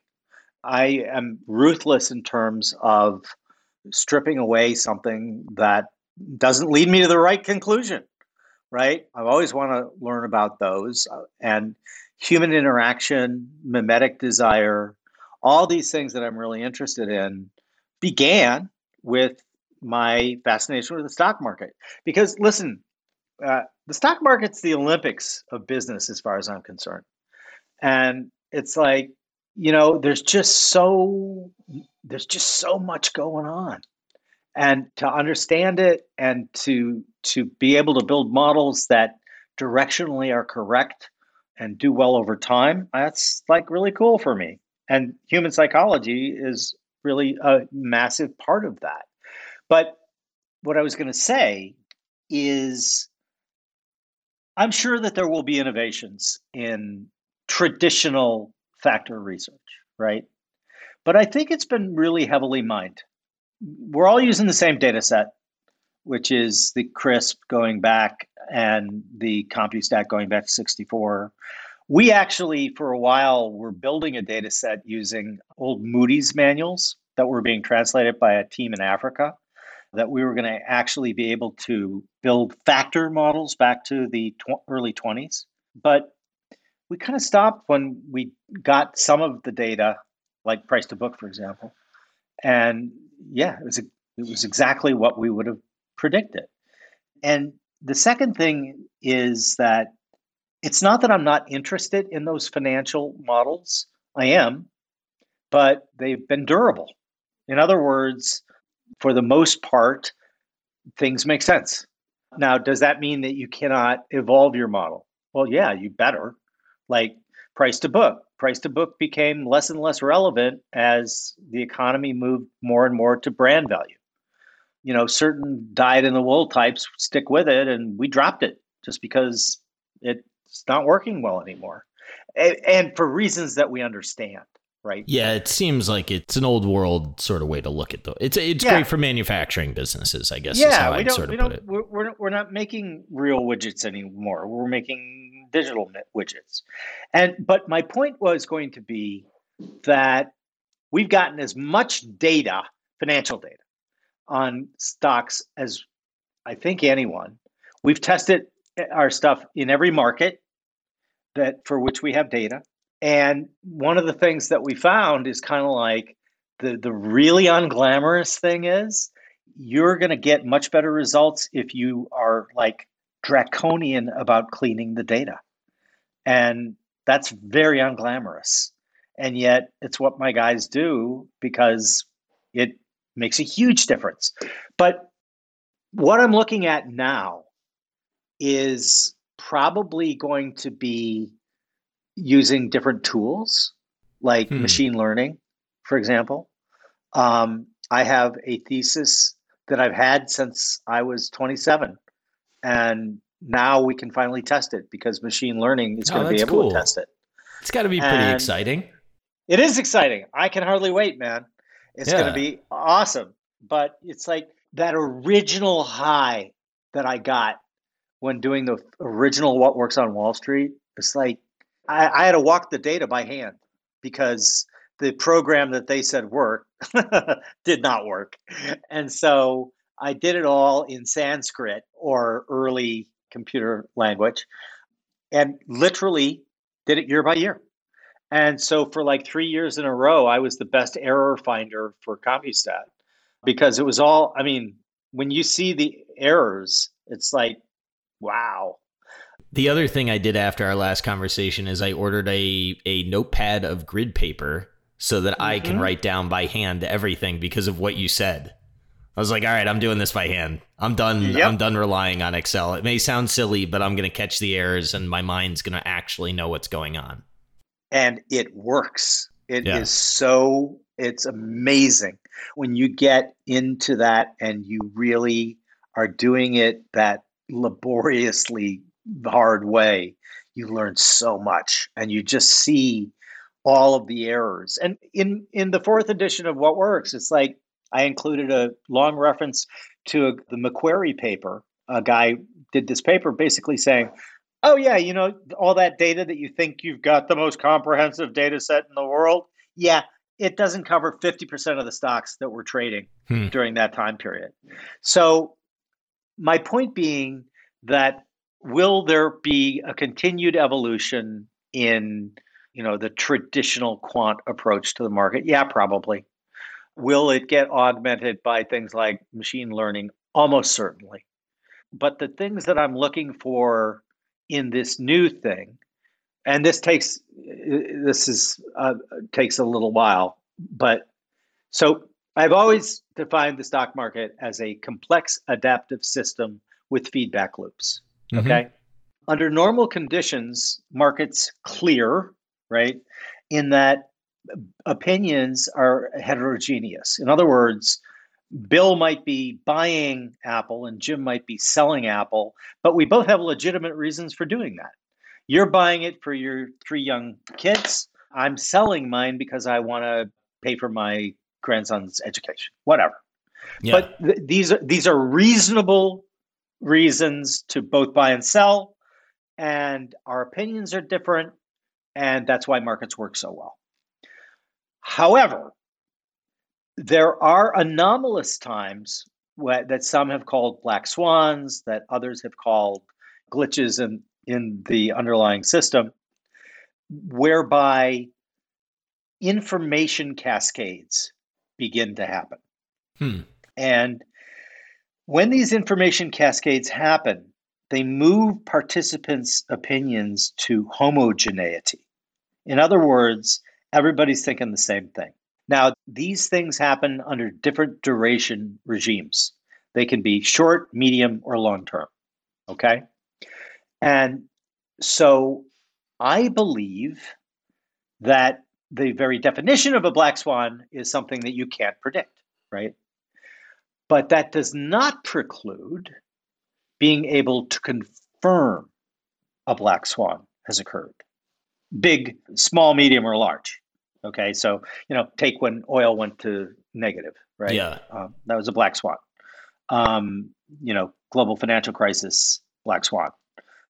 And I believe that through an intensive machine learning iteration that we're working on right now, we are probably going to be able to test this hypothesis. And the, the hypothesis is black swans can be confirmed hmm. early. Hmm. And you don't have to be too bright to understand that if you have ooh, four months ahead uh, start on trading, either long or short, a black swan. Yeah, you should be. Uh, that's a nice edge. You, that that that should be a nice little edge that you're going to have. Huh. So that's my hypothesis. It's been updated because I didn't know about machine learning in 1987 when I was talking about this. But the nature of complex adaptive systems, you have to understand, is that everything that is emergent from a complex adaptive system comes from the bottom, not from the top. Right. Hmm. That's that's why. Yeah, you can't plan it as much. It's uh, it just kind of Exactly. happens. Exactly. I just think that I have the right mental framework. So I had one of our other OSAM research partners, really nice guy who's a data a machine learning specialist. We recorded a podcast with him yesterday. And like he was the first guy that I was like talking to about this and, and he's like, it's really fascinating. And then I asked him a question. I'm like, I have a theory that normal people, and I'm thinking of Young Frankenstein, and I have Abby Normal as my brain. Normal people rebel a little at AI or machine learning in that even if it can tell you when and why, because it can't tell you how, Hmm. not sorry, it can tell you when and how, it can't tell you why okay. right? Yeah. and and we are such narrative based creatures that I've noticed because I ask a lot of people about this. I'm like, hey, would you be cool if I could tell you that this was going to happen? It was going to happen for this amount of time, but I couldn't tell you why. Yeah, that wouldn't sit ya- well with most people. I don't know that that'd sit well with me. But I'll tell you what, if I could make money on it, I'd be fine. so anyway, I have no problem with that. Yeah. But I also go into this assuming that the null hypothesis will win. In other words, I'll be wrong. That Yeah. that you you can't confirm uh, a black swan. But it's this is the kind of research that I'm finding exciting right now, and it's a whole different way of looking at markets. Because as you know, we've been doing a lot of venture through O'Shaughnessy Family Partners, which is our family office. We've been doing a lot of venture style investing and Patrick O'Shaughnessy Asset Management owns Positive Sum, which is our venture capital division, but Patrick runs it. So, you know, he's the general partner.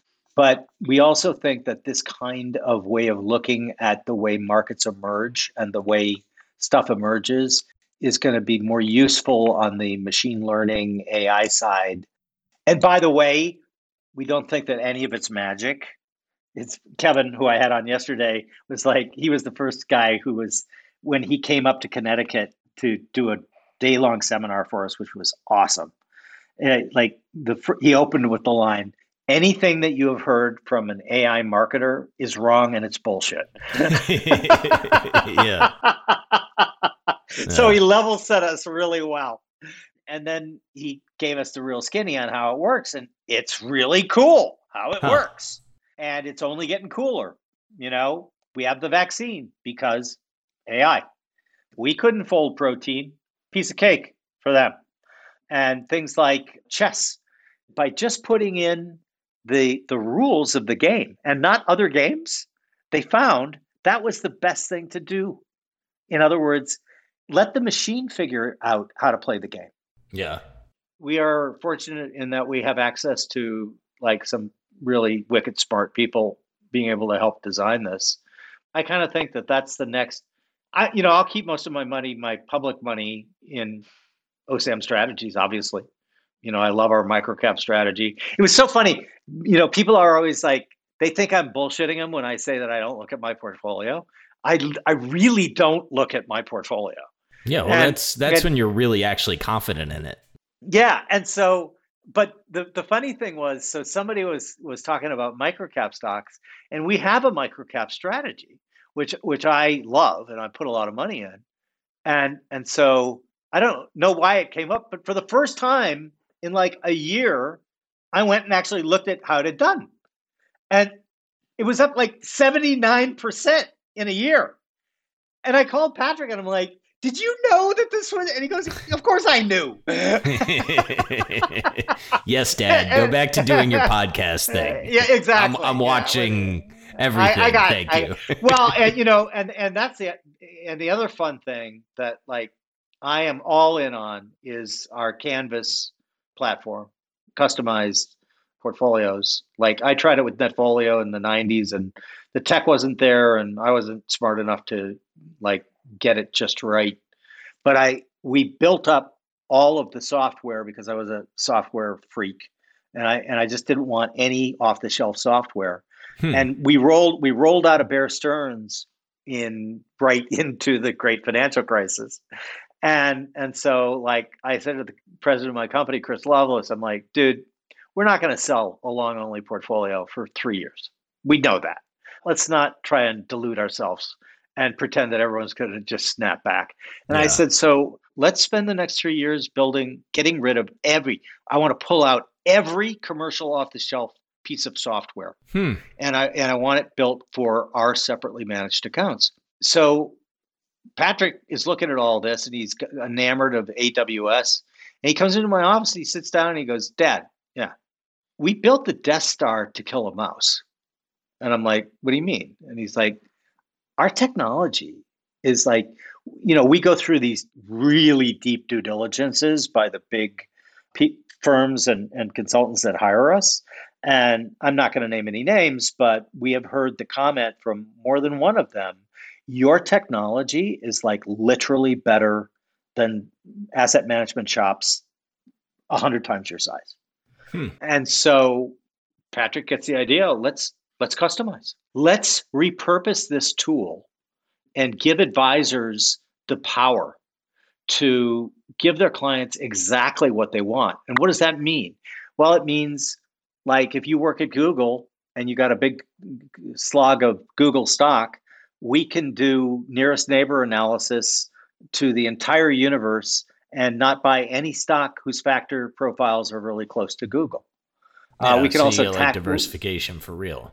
We we can also tax manage your position and generate between, depending on how the year goes, between 50 and 110 basis points of tax alpha. Hmm. If you want a real ESG, don't buy anything off the shelf, man, because there's a lot of crap in there. And like we have 54 levers you can pull.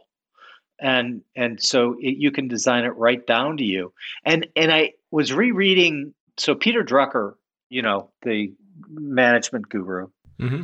I read I read all of his books, but the book that he wrote that I liked the most was this book called Adventures of a Bystander. And it was about his life and I highly recommend it. I think you'd love it because this guy just like got to meet like some of the most fascinating people in the world. Yeah, that's and, cool. And one of the stories is when he was working for a small merchant bank in London in the 1930s. And, you know, it's really funny. He's got a good sense of humor. But when he's talking about the way they actually managed money for these wealthy clients, I was like to Patrick, this is what Canvas can do for everybody. Hmm. I mean, it was designed for that particular client. And hmm. now we can do that. And like in not even two years, we've added nearly $2 billion to that platform, new money. Wow. And the other thing that I think is really cool about it is it's also given us a way to put behavioral biases on the investor's side. Hmm. Now, how, how do we do that? Well, there's this thing called the IKEA effect, which is if you have anything to do with like the construction of your portfolio, and by that I mean like maybe we, we had my friend Howard Lindzen, we, we did what we called the Howie 495 because he only wanted to remove five stocks from the S&P that he really hated. Anyway, even if that's all you do, people will stick to a portfolio yeah, because it's theirs. longer. Yes. Yeah, for sure. And, that and, makes sense. And, and so I, I'm wildly bullish on that. And I I just think that's going to be the way money gets managed if you're working with an advisor. And, you know, it might even end up becoming a retail product too, just because, again, the tech is there and why not? So yeah, that's cool. Yeah, a lot of cool, exciting stuff going on. Uh, I'm gonna I'm gonna let you get out for your anniversary, but I do want to ask one question on behalf of Jen Ross. Ah, uh, Jen Ross. I, I said, Do you have any questions for Jim? And she said he's all about reversion to the mean. With the market going straight up, what does he think that will look like when reversion happens? A sharp drop, a slow trickle? Is there any escape? She presupposes that there's a reversion coming in the question. So yeah. you can uh, you yeah. can assert something different than the assumption that she makes, but right. That's so, her question. Yeah, a natural so short seller's question. Yes, Jen, Jen, Jen is great. I love Jen. So, yeah, there probably will be reversion to the mean, and it will coincide with the Fed trying to normalize their policies. And the minute money costs something again, it would not surprise me in the least to see a lot of holy fuck. Yeah. I better start actually paying attention to companies that have real cash flows. Do I know when that'll happen? No, I don't. Yeah, nobody does, I, right? I yeah, I don't I don't know how long the Fed will maintain this posture. They've kind of painted themselves into a corner. And so we'll see. At some point they're going to have to, right? Because uh, there's there's a reason why they call economics the dismal science and when that happens that'll be the catalyst would be my guess. And but to all the young people who are listening bye bye bye bye bye man. Yeah. I mean because if you get an opportunity to buy stocks 50% off and like you're 35 years old i mean that's mean, how you get wealthy. That's how you get exactly. That's how you yeah. get rich. Yeah. So the unfortunate part of the policy, at least as I see it, and I have a pea brain, so I could be wrong, but it it furthers a lot of the the problems in society that we have, right? And those that are wealthy don't have to, you know, they benefited off this bounce and you know forward returns are lower that only that doesn't really actually impact them that much but really kills the people that are trying to grow wealth so i would welcome a correction as long as uh I can avoid lifestyle creep. You know, uh, just finally, that's another one of my little hobby horses. It's like th- this whole idea that some people have that you're not allowed to speak on that because you're rich or you're this or you're that. What they don't understand is super huge tax increases aren't going to affect me. I mean, I'm set. I can retire if I want. And who they're going to fuck up are young people like you who want to make something of their life. And so their thinking is just so not clear. they don't really understand that the people they're hurting the most are the young people who want to, you know, want to build some wealth for their family and want to succeed. They're not hurting me. They're not they're not hurting Bill Gates. They're not hurting. yeah. You know. Yeah, Buffett's going to be fine. Buffett's going to be just fine. Yeah. This urge to punish, I just find so unevolved. Do you and, think it stems a little bit from like not wanting to own whatever portion of your own situation is your own? Like, it seems to me, and I say this as somebody who has had every single benefit in the world, so I get it. But yeah. a lot of it's like a lack of ownership in in a lot of outcomes. A, a, lot of the anger that I see is kind of like, well, I'd like to know how much of that's self-inflicted or community inflicted versus sort of who you're blaming. Yeah. I I don't know. I don't know the answer. I, I do know that if you manage to retain your agency, you don't think like that. Yeah. Again, I am just stunned by the amount of bright, amazingly smart young people that I am able to interact with and and hopefully, you know, amplify. There's so many and it's like at some point you you got to understand that if you're always going to be blaming somebody else, you're, going to have a shitty life. And yeah. I don't I don't want anyone to have a shitty life. I want everyone to have a great life. Well, I can tell that by the way that you're a mentor to the younger people, myself included. And I appreciate you taking all this time to talk to me. And more than when the mic's on, I appreciate you taking the time when the mic's off. And it's been a, a relationship that I cherish. And uh, I've said it to you in private. I'll say it publicly. I, I will try to use you as a role model when I have people that reach out to me to do the same for them that you've done for me. So thank you. Uh, it's my pleasure. And you're a great guy, Bill. So I see that happening high probability. Well, I, I hope you're correct, and uh, maybe our pods can combine and we can do something there cool together over time. We'll rule them like angry gods.